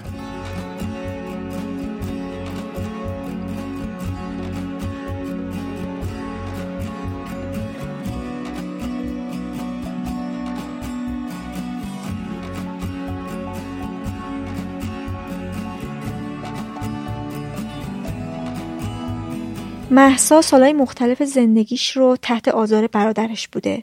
اینطور که میگه اون و خواهر کوچیکترش مدام از برادرش کتک میخوردن و تحقیر و تهدید می‌شدن. الان برادرش ازدواج کرده و از اونا جدا شده. راستیتش ما یه خانواده پنج نفره بودیم یعنی هفت نفره. پنج تا بچه بودیم. بعد من خودم بچه سومم. برادر بزرگم که حالا سه سال با من اختلاف سنی داره این از بچگی آره. ما رو می‌زد. بعد خانواده هم یه حالتی مثل اینکه مرد شده و اینا نگاش می‌کردن. بعد مثلا هیچ وقتم که جلوشو نمی گرفتن بعد بزرگتر شد شدیدتر شد. اونقدر شدید شد که مثلا من خودم دست به خودکشی زدم یه بار. خواهرم دست به خودکشی زد که البته ناموفقم بودن. مثلا سر این بود که چرا برای من چای نریختی؟ یا مثلا چرا اونجوری که من می‌خوام لباس نپوشیدی؟ یا چرا درست نمی‌خونی؟ یا چرا اونجوری که من می‌خوام رفتار نمی کنید متوجه میشی؟ اینجوری بود. اصلا یه حالت فکر می‌کنم بهش میگن سادیسم. قشنگ سادیسم واری بود. از آزار دادن دیگران لذت می‌برد. بعد یعنی هم نبود که قطعش کنه. پدر مادرم همیشه می‌دیدن و بابام همیشه مثلا یه جور رفتار می‌کرد که آره اینو دخترن تو باید مواظبشون باشی و مرد و از این داستان ها. اصلا دیگه حتی عجیب غریبی بود. مثلا ما دبیرستان خونمون عوض کردیم ابتدایی که بودیم خونمون عوض کردیم اومدیم یه شهر کوچیک. دبیرستان که می‌رفتیم من و خواهرم حالا سه سال اختلاف سنی داشتیم. یعنی اصلا دلمون نمی‌خواست از مدرسه بیایم خونه. یعنی همیشه خدا اون زمان خود سرویس و هم نبود. اون زمان طولانی ترین مسیر رو انتخاب می‌کردیم برای رسیدن به خونه. چون می‌دونستیم بیایم خونه همیشه یه بهونه هست که کمربند کشیده بشه. حالا بهونه خیلی پوچ مثلا یه خلاف بزرگی کرده باشه. نه مثلا از سر کار میومدم خودم سر کار می‌رفتم. مثلا ساعت نه می‌رسیدم خونه. بعد خسته فروشنده بودم. خسته کوفته. بعد به من می‌گفت بعد به من چای بریزی. حالا خودش سر کار نمی‌رفت. صبح تا شب تو خونه بود. می‌خورد و میخوابید. آره مثلا من قبول نمی‌کردم. بعد مثلا کربند می‌کشید موهای من می‌کشید دور تا دور خونه. آره. اصلا یه موجود عجیب غریبیه. نمی‌دونم چرا این کارا رو می‌کنه. هنوز هم این کارو می‌کنه. الان من 33 سالمه. همین پارسال دوباره برام اتفاق افتاد که اومد و سعی کرد چیز کنه. من از خودم دفاع کردم. اجازه ندادم که پیش برد مثل گذشته. ولی خب انقدر انجام می‌داد که من یه دوره افسردگی خیلی شدید داشتم. مثلا می‌دیدی که هفته ها شبا مثلا بدون اینکه هیچ اتفاقی مثلا تو اون روز افتاده باشه شبا تا صبح با گریه میخوابیدم. اینجوری بود. مثلا میومد شبا تو خواب موهای خواهرم قیچی می‌کرد. خواهرم اونقدر می‌زد. ما همیشه خود بدنمون کبود بود. بعد پدر و مادرم می‌دیدن اینجوری نبود که مثلا ندیده باشن. کاملا می‌دیدن. هیچ کاری هم در حق ما انجام نمی‌دادن. یعنی ما احساس می‌کردیم توی خانواده هفت نفره احساس می‌کردیم که تنهاییم. احساس می‌کردیم یه جایی هستیم که هیچکس ما رو نمی‌شناسه هیچکس ما رو دوست نداره و خیلی وحشتناک بود. خیلی وحشتناک بود. یعنی مثلا من و خواهر کوچیکم که مثلا خیلی با هم لحاظ سنی به هم نزدیک بودیم. شبا میخوابیدیم کنار هم دیگه. بعد همدیگه رو بغل می‌کردیم. تو بغل هم گریه می‌کردیم. بعد نمی‌تونستیم درک کنیم چرا. اصلا من خودم خب انقدر دختر ترسویی بودم. اونقدر دختر ترسویی بودم که مثلا به محض اینکه این شمارش میافتاد رو گوشی مثلا حالت توا به دست می‌داد. انقدر ازش میترسیدم. مثلا خدایی نمی‌کرد که حالا مثلا ما خانواده اونجوری هم نبودیم که خیلی آزادی آنچنانی داشته باشیم. بالاخره ما هم نوجوان بودیم دیگه. خانوادات نوجوانی بچه ها رو کنترل می‌کنن مخصوصا دخترها رو. ولی می‌دیدی که مثلا من اتفاق خاصی نیفتاده. یعنی مثلا فاجعه رخ نده ولی من مثلا می‌دیدی تو ما دو بار سه بار پریود میشم. از شدت استرس. مرسا میگه که نه تنها پدر و مادرش مداخله نمی‌کردن بلکه بعضی وقتها که از دست برادرش ناراحت بوده ازش دفاع می‌کردن. مامان من که نگاه می‌کرد نهایت لباسش می‌گرفت می‌کشید کنار که اونم فایده نداشت. فقط اون پسر نوجوان جوان بود که زور فراوونی داشت. خیلی یعنی هیچ جوره نمی‌تونستی از زیر دست و پاش سالم در بیای. یعنی موهات موهامونی که می‌گرفت می‌کشید حالا من تجربه خودم دارم میگم قشنگ می‌دیدی که مشتش پر مو می‌شد ما مثلا می‌دیدی که روزها ریشه های موهامون درد می‌کنه. خود سر نه ریشه مو درد می‌کنه. بعد کشیده شده. موهامون هم بلند بود و می‌دیدن. آره مامانم می‌دید. با هم هی میگو محل نذارید همین پارسال که بر من اتفاق افتاد من شاغلم خیاطم. برام اتفاق افتاد توی محل کارم اومد و این سر سرکت منو کتک بزنه. خب من هر سری که برام اتفاق میفته با اینکه مثلا توی خانواده شلوغی بودیم و اینا هر سری که برام اتفاق میفته تا یک هفته من حالم بده. یعنی یه جوری میشه که تا یک هفته شبا من نشستم تو هموم تیغ دستم و می فکر می‌کنم که چه دلیلی واسه زندگی کردن دارم. مثلا من می‌خواستم من دانشگاه تحصیل کنم. همین برادرم نمیذاشت. مثلا برای خواهر کوچیکم یه قشقریقی به پا کرد واسه ادامه تحصیلش که من اصلا می‌دونید آدم ترسوی بودم دیگه بدتر وحشت کردم. اینکه مثلا آرامش خونم می‌خواد به هم بریزه. می‌دونید چی میگم؟ تا این حد پیش می‌رفتم یعنی خودم و کلا گذاشته بودم کنار در ازای اینکه اون آرامش مصنوعی و قلابی و فیکی که دارم حفظ بشه. اون دوستم داشته باشه. می‌دونید چی میگم؟ تمام وقت من صرف این می‌شد که آره این آقا منو دوست داشته باشه. برایش دوست داشتنی باشم. از من متنفر نباشه اذیت هم کنه مثلا عموم خودش مثلا دسته بزن. بابام نداشت بابام اصلا. عموم خودش دسته بزن داشت. زنمون اونقدر می‌زد که زنمون راهی بیمارستان می‌شد بستنی می‌شد. دی چی میگم؟ عجیب نیست براشون. این که مثلا منی که تحت خشونت قرار گرفتم نمی‌تونم ببخشم اینی که منی که مثلا تحت خشونت قرار گرفتم که تحت خشونت قرار گرفتم حاضر به دیدن مرگشم این براشون عجیبه. این که من نمی‌تونم ببخشم چیز عجیبیه. وقتی تو راه فراری نداری دست به هیچ جا بند نیست نمی‌تونی از خودت دفاع کنی به چی توسل می‌کنی؟ به اینکه آقا من به مرگ این طرف راضیم. یا منو بکش یا اینو بکش. غیر از اینه؟ غیر از این که نیست که. بالاخره وقتی دستت به جای ب... به جای بر نیست دست به دامن خدا میشه. حالا می‌خوام من آدم مذهبی باشی یا نباشی؟ نفرین می‌کنی میگی آقا این یا اینو بردار یا منو بردار؟ تا این حد پیش داری میری و بعد فکر می‌کنم که کسی که مثلا حالا چه پدر چه مادر چه حالا هر کسی که می‌خواد دفاع کنه.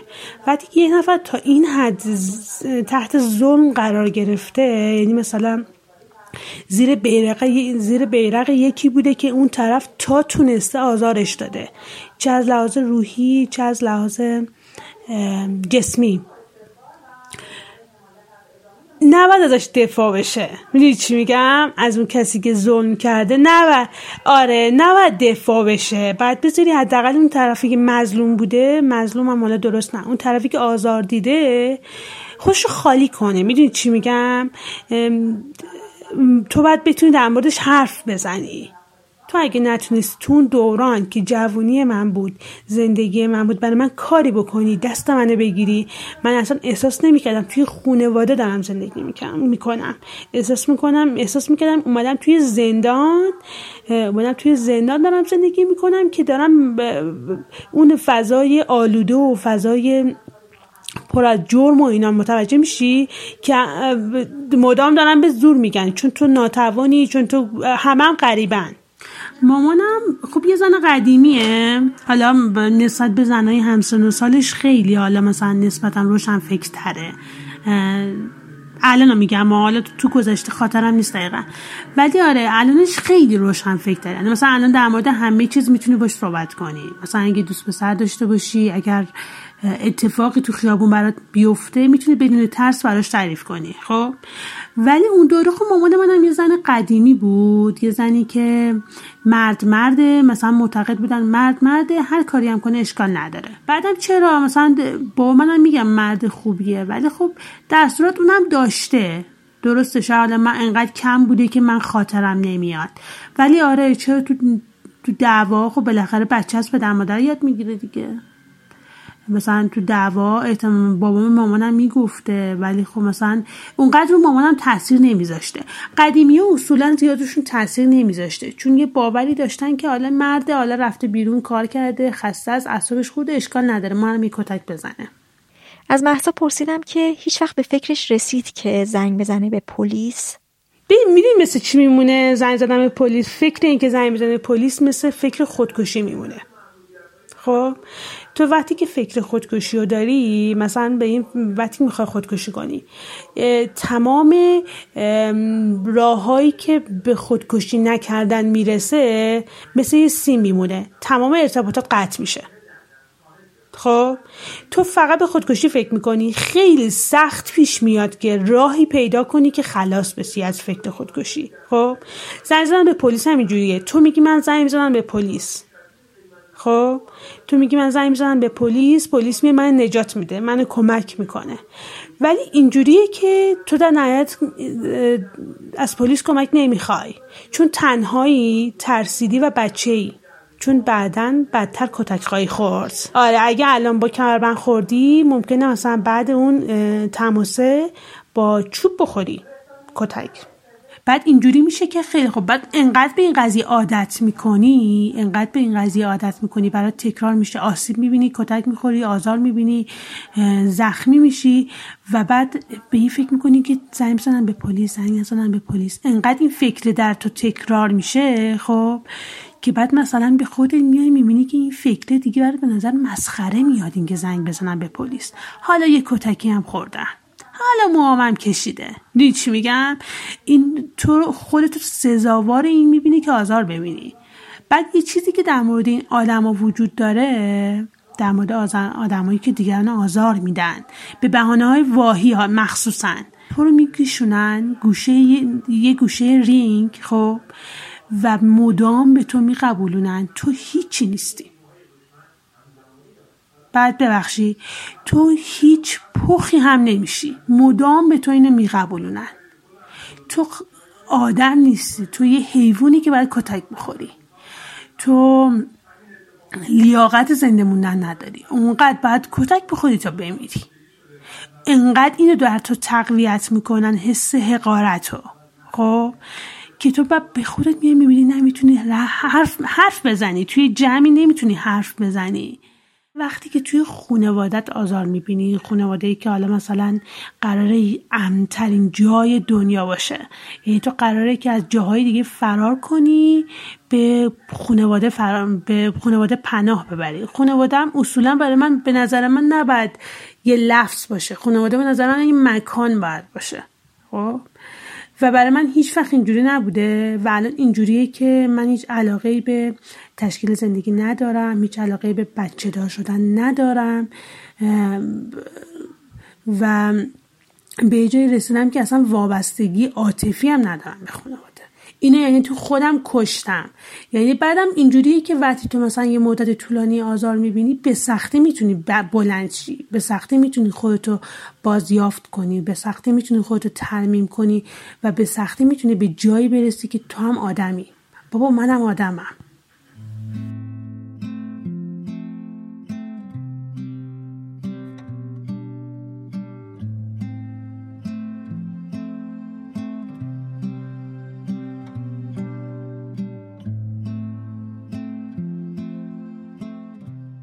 رضا که البته این اسم هم مستعاره. به همراه مادر و خواهر کوچیکترش تحت آزار پدرش بوده و هستن. مادرش میگه که پدرش بیماری اعصاب و روان داره اما پدرش هیچ وقت حاضر نیست که به پزشک مراجعه کنه و تحت درمان قرار بگیره. شاید خانگی که ما باش مواجه هستیم خانواده ما باش مواجهه همه نوعی هست هم فیزیکی بوده هم لفظی بوده. هم روانی بوده یعنی همه انواعش رو در بر می‌گیره یادم یه دفعه نصف شب بود بعد من تو حال نشسته بودم. آهنگ گوش می‌دادم با هنسفری بعد یه از خواب بلند شد گفت که چرا آهنگ گوش میدی؟ گفت نخواه چی کار کنم؟ بعد گفت نه مثلا دوران سال نامربوط پرسید. خلاصه یه اومد پایین و زد تو گوش من که چرا آهنگ گوش می‌کنی؟ گفتم خب یعنی چی؟ چه سوالیه که می‌پرسی چرا آهنگ گوش می‌کنی؟ دوست دارم آهنگ گوش می‌کنم. خلاص دعوا شده درگیری فیزیکی یقه به یقه و اینا. بعد افتاد دنبال من من از دستش فرار که حرف تو آشپزخونه. بعد لیوان برداشته بود لیوان شیشه ای که پرت سمت من. و خیلی چیز عجیبی بود. آخه که یه نفر بخواد بهت گیر بده چرا آهنگ گوش میدی؟ بعدش اینجوری حمله کنه سمتت؟ رضا گفت که مادر و خواهرش هم تحت خشونت های روانی و فیزیکی هستن. پرسیدم که آیا مادرش درباره ادامه زندگیش فکری داره یا نه؟ خودش آدم نیست که بخواد. یکم حالا میترسه از عواقب کاری که بخواد انجام بده. بعد کلا مدلش مدل آدمایی هست که هر اتفاقی براشون بیفته کنار میان باش بعد و مذهبی هست این مذهبی بودنش هم خیلی تاثیر داره توی همین رفتاری که انجام میده. و میگن کلا مدل تربیت شدنش و خانوادهش اونجوری که دعوت شدن همیشه به سکوت و رواداری و صبر و مردم فکر می‌کنن خب که خب این آدم نرمالی نیست بذارش کنار تموم شد رفت. ولی اینجوری نیست. آدمایی که مورد خشونت قرار می‌گیرن نمی‌دونم چرا و حتما یه علت روانشناسی داره ولی خب وابسته میشن به همین آدم و سعی می‌کنن همین آدم رو حفظ کنن. ما الان میشه دو سال دیگه همون اوایلی که کرونا آمده بود یعنی تقریبا میشه دو سال تصمیم گرفتیم که یه سری اتفاق افتاد تصمیم گرفتیم جدا شیم. بعد رفتیم گفتیم به خانواده دو طرف. یعنی خود من به بعضی از افراد فامیلی گفتم. خیلی هم کار سختی بود گفتنش. الان دیگه می‌دونن این الان دو ساله که می‌دونن یه تعدادی از آدمای خانواده پدری و یه تعداد بیشتر از آدمای خانواده مادری. ولی البته فکر می‌کنم که نذاشتن خیلی آدم بیشتری بفهمن. یعنی خود خانواده ها این داستانهایی که مثلا ما گفتیم بهشون رو جلوشو گرفتن نذاشتن حالا آدم های بیشتری بفهم به خاطر همون بحث آبرو اینا احتمالا. ما اولین باری که گفتیم تا یک ماه اول که خیلی تعجب کردن و واقعا این حجم از خشونت و یا اتفاقاتی که تو خونه ما میفته رو انتظار نداشتن. انتظار نداشتن خیلی براشون تعجب آور بود. مثلا می‌گفتن که حالا ما فکر می‌کردیم که در حد اینه که مثلا حالا بعضی وقتا عصبانی میشه و بعضی وقتا پرخاشگری می‌کنه نه اینکه حجمش انقدر گسترده باشه. یک ماه اول به نظر یک ماه اول خیلی حمایت کردن و یعنی یک ماه یا مثلا حالا دقیق بخوام بگن یک ماه نیم اول خیلی حمایت کرد. چی میگم؟ میگم پشت ما رو گرفتن و که مثلا جلو برین و حقتون از این بگیرین و اینا. ولی بعدش بعدش ما خب دوباره برگشتیم خونه. دوباره برگشتیم خونه و اولا داستان ما فراموش شد کلا. چون من خودم خیلی اون زمان ناراحت بودم.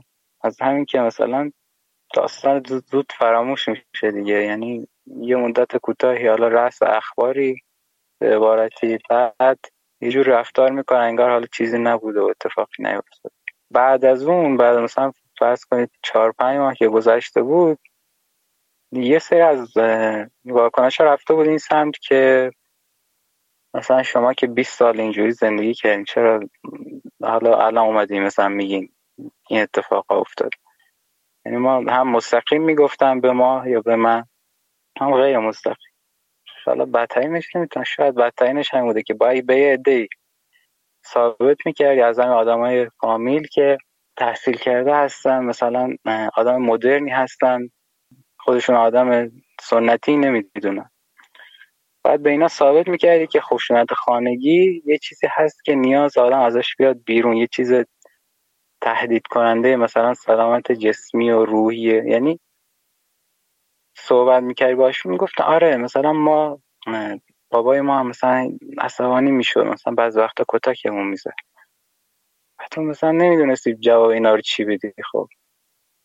چون که اول میان مشکل تو کوچیک می‌کنن در حد اینکه حالا مثلا بابای ما عصبانی میشه خب چه ربطی بعد یادم یه دفعه با یکی از همین افراد فامیل بحث این که مثلا اینی که حالا تو داری میگی مثلا داری اغراق می‌کنی حالا انقدر سخت نیست. اگه بود تو چطوری تا الان تونستی باش زندگی کنی؟ چی میگه؟ timeline این واکنش رو که ببینی یک ماه اول حمایت مثلا برو جلو درکت می‌کنه و اینا. ولی بعدش هم موضوع فراموش میشه هم آدما همدردیشون دیگه میره سمت حرفای این شکلی و سخت میگذره. اون مخصوصا چند ماه بعد از همون یک بعد از یک ماه اول دیگه سخته. خیلی خودت میمونی خودت یکی از افراد فامیل سر همین دعواها و داستان رو به من گفت که تو نمی‌فهمی. گفتم من چی رو نمیفهم گفت تو زندگی رو نمی‌فهمی هنوز جوونی تجربه نداری. مثلا چیزی که داری تو تشویق به انجامش می‌کنی مامان تو اشتباهه. خیلی برای من سخت بود که تو آخه من توی زندگی خودمون می‌دونن داره چه اتفاقی میفته چطوریه و اولین کسی که آسیب می‌بینه منم. نه آدمی که داره به من حرف مفت می‌زنه. ولی خیلی راحت گفتن دیگه. گفتن تو نمی‌فهمی. حالا داری تو جو میدی مثلا. رضا میگه که فامیل با پدرش صحبت کردن و نسبت به قبل آرومتر شده. هرچند که خشونت کامل از بین نرفته هست ولی کمتر از گذشته. صحبت شد پشیمون بود خیلی رفته بود تو فاز اینکه من مثلا خودم درست می‌کنم و پشیمونم و برگردین و این اتفاقا خیلی صحبت شد. کلا همچی اتفاقی که میفته فامیل سمت میانجیگری میره دیگه قاعدتا. ما برگشتیم بعد از یعنی کرونا که شد کرونا که اومد ما برگشتیم. بعد رفتار کمتر شد. چون که مخصوصا چند ماه اول چون خیلی ترسیده بودیم یعنی بابا من از آبروش میترسید از اسمش میترسید. به خاطر همین رفتار چند ماه اول خیلی کمتر شد. ولی تموم نشد. یعنی باز ادامه دار بوده. تا امروز هست. منتها دوزش کمتر شده. نه اینکه هنوز نرمال نیست. الان به هیچ وجه آدم نرمالی نیست. مسئله می‌دونین چیه؟ مسئله اینه که برای کسی دیگه مهم نیست آنچنان. یعنی شما خودت فرصت داری که یه کاری رو انجام بدی. حالا ما من مورد خودمونو میگم. اگر انجام دادی انجام دادی. اگر نه بعدش برای کسی فکر نمی‌کنم مهم باشه. قبلا که خبر نداشتن الان که خبر دارم باز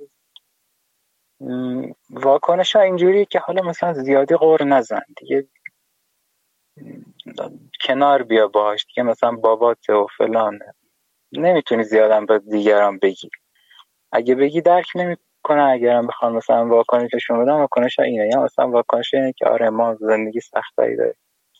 ازش پرسیدم که آیا به خاطر اتفاقهایی که تو خونشون میفته از بقیه احساس فاصله می‌کنه؟ آره خیلی زیاد. اولش مربوط میشه به دوران مدرسه که خب ما من مدرسه می‌رفتم. یه روزایی بود مثلا ناراحت بودم. دلیلش هم این بود که توی خونه دعوا شده بود و حالا من گرفته بود به خاطر اون اتفاق. بعد می‌رفتم مدرسه مثلا با وضعیت چیزی با وضعیت ناخوشایندی اینجا نمی‌تونستم به دوستان بگم که آقا فلان اتفاق افتاد تو خونه ما. و خودم شاد نشون می‌دادم خودتو. خندون نشون بدی. جلوی فامیل هم همین بود. یعنی تا قبل از اینکه بخوان تا قبل از اینکه بدونن باید می‌رفتی بیرون مثلا خودت خوشحال نشون می‌دادی که حالا من هیچ مشکلی ندارم. بعد در حالی که مثلا دیروزش مثلا پریروزش دعوا شده بود.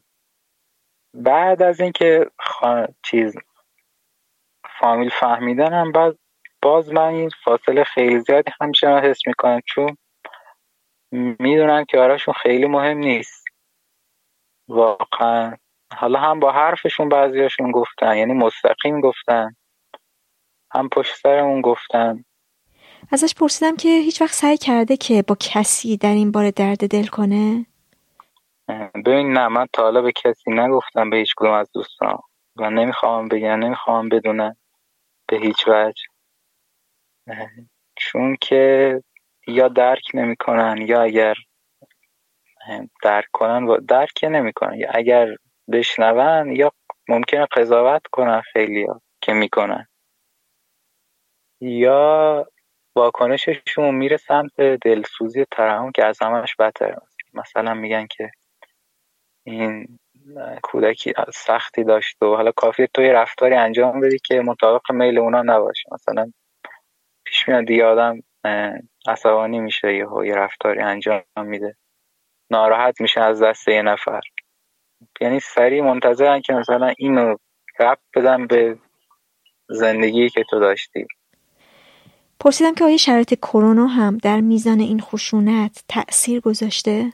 آره تاثیر گذاشته تاثیر که خیلی گذاشته. ببین من خیلی راحتتر بودم وقتی خوابگاه بودم. خوابگاه بودم از خونه دور بودم. اگه اتفاقی هم میافتاد خبرش به من می‌رسید. خود من اونجا نبودم. یعنی اگر دعوایی چیزی بود یا حالا داستانی مثلا خبرش به من می‌رسه. خب این باعث میشه که من خیلی کمتر استرس بگیرم. کمتر در معرض استراب باشم. ولی الان چون دانشگاه بسته است و دو سال الان ما موندیم تو خونه. باعث شده که 24 ساعت با اون آدم ها رو تحمل. خیلی وقتا نارضایتی من یا کلا خواهر من. به خاطر اینه که نمی‌تونیم مثلا مدت طولانی این آدم رو تحمل کنیم. چون چرا من از خوابگاه خوشم میاد؟ شب برای بعضی از بچه ها ساله که چرا مثلا یه نفر از خوابگاه خوشش بیاد؟ دلیل من اینه. من به این دلیل دوست دارم دور از خونه باشم.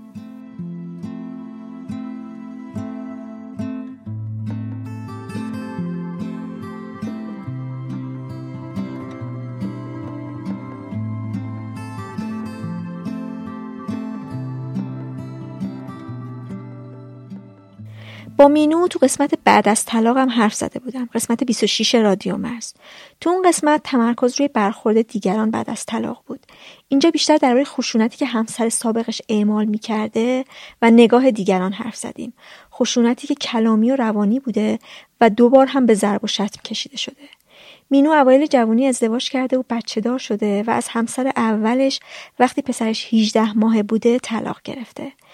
بعد با همسر دومش آشنا شده و ازدواج کرده و دختری به دنیا آورده. نه سال و نیم زندگی کردن و بعد جدا شدن.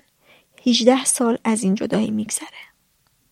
دختر ما به دنیا اومد و از درست از چهار ماهگی نیوشا که اون اقامتش رو گرفت رفتار این آدم 180 درجه با من عوض شد و شروع کرد بعد بینی های وحشتناک در من به یه فروشنده حرف می‌زدم به من می‌گفت تو به این آدم نظر داری. بعد دیگه خیلی این این حالتش حالت شکاکی شد این هی شدیدتر می‌شد. بعد کم کم رفتارای این آدم با من عوض شد جوری شد که شروع کرد به من گفتن که چقدر هیکلت خراب شده خودتو ول کردی بعد از دایمان و نمی‌دونم. تو دیگه اصلا اون مینوی که من عاشق شده بودم. نیستی تو اصلا دیگه زیبا نیستی. مثلا دیگه کسر شنم میشه با تو بیرون برم و همینجوری هی اینا اضافه شد و بعد از اون طرفم هی به من می‌گفت که تو به جز من هیچ نداری. و اگر که هیچ کدوم از اعضای خانوادت مادرت خواهر برادرت رو از جوری می‌گفت که نگه مستقیم به من بگه. دائم از یک رفتار مثلا گفت ببین برای سالگرد ازدواج ادعای تو بیت همه رو دعوت کردن به جز تو رو. و همین اونا رفتن. و هیچ باید خواهر برادرت براش مهم نبوده که تو دعوت نشدی. یا هی چیزا اینجوری گفت که من رو هی بدبین می‌کرد نسبت به خانوادم. بعد با دوستایی که میومدن خونه ما این با همشون جوری رفتار می‌کرد که اونا دیگه یا از از این خوششون نمیمد دیگه نمیومدن یا اینکه یه رفتارایی می‌کرد که پای همه رو می‌برید. یعنی جوری شده بود که من تنهای تنها شده بودم. با هیچ کی رفته آمد نداشتیم دیگه. و بعد رفتش با پسر من که پسر خودش نبود. پسر من یه بارها من گفت در حضور من با پسر من یه جور رفتار می‌کرد که من ته دلم همیشه یه وحشتی داشتم که این آدم من رک بهت میگم. من همیشه میترسیدم که اگه من با این مخالفت کنم این به پسر من تجاوز می‌کنه. برای اینکه رابطه ما جوری شده بود که اون با زور با من میخوابید. شبا یعنی من فقط سکوت می‌کردم که پسرم از خواب بیدار نشه یا دخترم. من چهار سال آخر من نه سال و نیم با این آدم زندگی کردم. چهار و این آدم به خرج من با من زندگی می‌کرد چون تمام این نه سال و نیم هیچ وقت کار نکرد. اون فلج اطفال داشت و یک پاش کوتاهتر بود و ماهیچه نداشت. اما جوری نبود که مثلا صندلی چرخدار باشه می‌تونست کار کنه ولی تو سوئد وقتی فهمید یه سری امکانات می‌تونه بگیره به خاطر نقص عضوش دیگه اصلا کار نکرد. و من کار می‌کردم و خرج اونو من می‌دادم. یعنی حتی از نظر مالی هم من به این آدم وابسته نبودم بلکه برعکس بود. این آدم دائم به من می‌گفت تو بیماری. تو بیمار روانی هستی. نه تنها زشتی بیمار روانی هستی. یعنی واقعا به من چهار سال آخری که با این آدم زندگی می‌کردم حتی یک بارم تو آینه نگاه نمی‌کردم. این اینقدر من باور کردم که زشتم که اصلا نمی‌تونم تو آینه نگاه کنم. و من حتی یک لبخند نمی‌زدم. اصلا این یک آدم کاملا به تفاوتی شده بودم. و حتی روانشناس اینا هم نمی‌رفتم. هیچ اصلا با کسی کار نشتم رفتم سر کار میمدم من یادم دارم که تنها با پسرم. پسر من 18 ماهش بودن دو از پسر از پدرش کار کردم. همزمان درس دانشگاه رفتم درس خوندم. خیلی از پس همه چیز خودم برمیومدم کلی به این اون کمک می‌کردم خیلی دست و پادار بودم. جوری شده بود که من وقتی با این آدم زندگی کردم جرأت نمی‌کردم که کالسکه دخترم از پله برقی بالا یا پایین ببرم چون همش به من می‌گفت تو نمی‌تونی. میندازیش. بیورزه ای. تو دو شخص سواری نمی‌تونی بکنی چون تعادل نداری. تو اصلا تعادل شده نمی‌تونی. تو هیچ وقت رانندگی یاد نمیری تو هیچ وقت شنا یاد نمیری که من بلد نبودم. من نه دو شخص سواری بلد بودم نه شنا نه رانندگی. و به من می‌گفت تو اینا هیچ وقت یاد نمیری چون تو اصلا تعادل نداری. و من تو چهل سالگی هم دو چرخ سواری یاد گرفتم هم رانندگی هم شنا. وقتی ازش جدا شدم. یعنی چنان اعتماد به نفس من از بین رفته بود که من احساس من توانی هیچ کاری رو ندارم. در که من بعد از چند ماه که زبان سوئدی خونده بودم بعد از چند ماه رفتم کلاس امتحان مترجمی دادم قبول شدم. اینقدر سریع زبان سوئدی یاد گرفته بودم.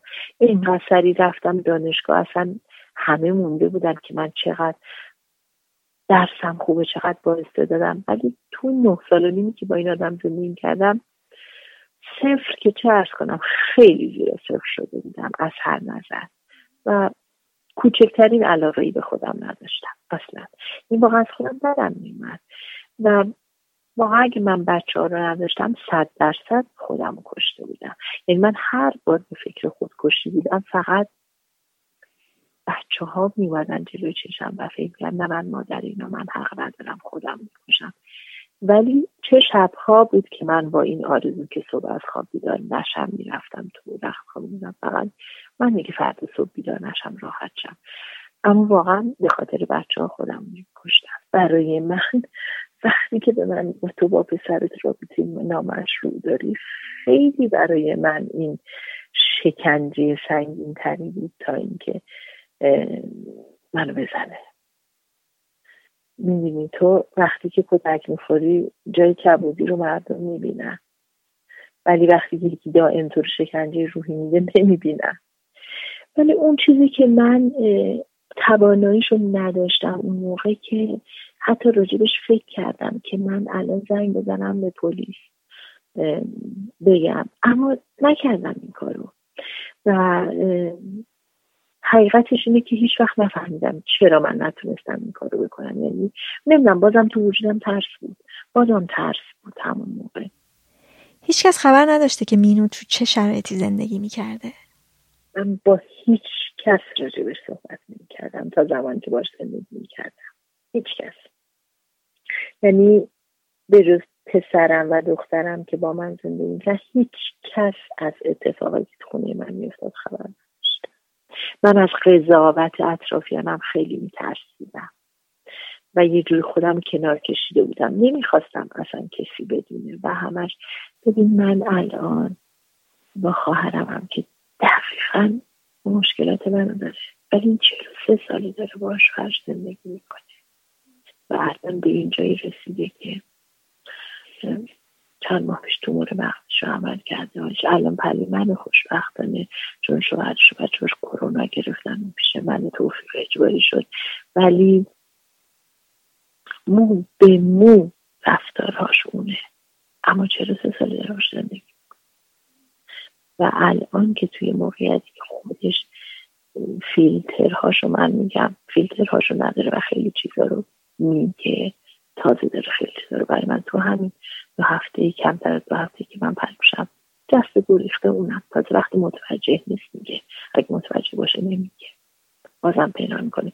یک تصویر اینم از همسرش به همه داده که یک آدم بسیار دست و باز و خوبه اینا. فقط جلو بقیه بعد رفتاری می‌کنه. باز همه می‌گفتن که ما همش از تو بعید می‌دونست. تو چرا؟ تو می‌دونی باز همیشه این سوال بود. چرا تحمل کرد چرا زودتر جدا نشد و توش قضا تو این سوال ها قضاوت بود می‌دونی؟ قضاوت نکنید بذارید پشت بذارید آدم ها احساس کنن حمایت شما رو دارن موقعی که بهش احتیاج دارن. بگو که من هستم اینجا هر وقت خواستی. این بدترین چیز ممکنه مرزی جان. که تو توی آدمی که توی این موقعیت بگی تا تو با اون زندگی کنی رو من حساب نکن. چون اون آدم دقیقا از همین سو استفاده می‌کنه میگه می‌بینی؟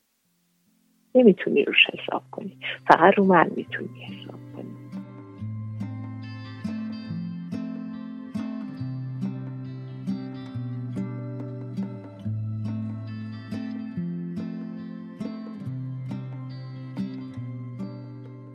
این سی و قسمت رادیو مرز بود.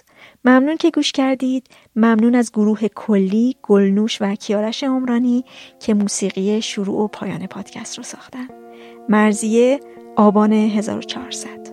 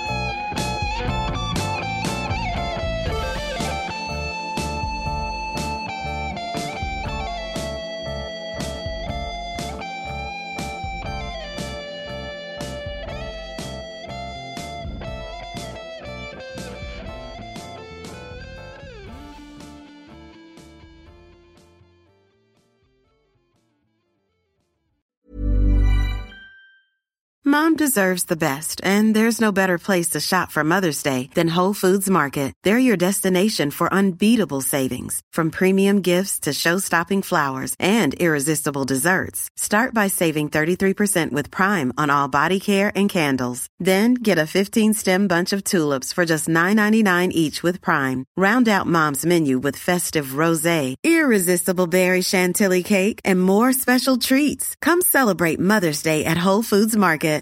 If you're looking for plump lips that last, you need to know about Juvederm lip fillers. With Juvederm Volbella XC and Juvederm Ultra XC, your lip look, whether it's subtle or bold, can last up to one full year with optimal treatment and no additional maintenance. Find a licensed specialist and see if it's right for you at juvederm.com today. That's J U V E D E R M.com. Add fullness to lips in adults over 21 with Juvederm Volbella XC or Juvederm Ultra XC. Do not use if you have severe allergies or a history of severe allergic reactions, or if you're allergic to lidocaine or the proteins used in Juvederm. Tell your doctor if you have a history of scarring or taking medicines that decrease the body's immune response or that can prolong bleeding. Common side effects include injection site redness, swelling, pain, tenderness, firmness, lumps, bumps, bruising, discoloration, or itching. As with all fillers, there's a rare risk of unintentional injection into a blood vessel, which can cause vision abnormalities, blindness, stroke, temporary scabs, or scarring.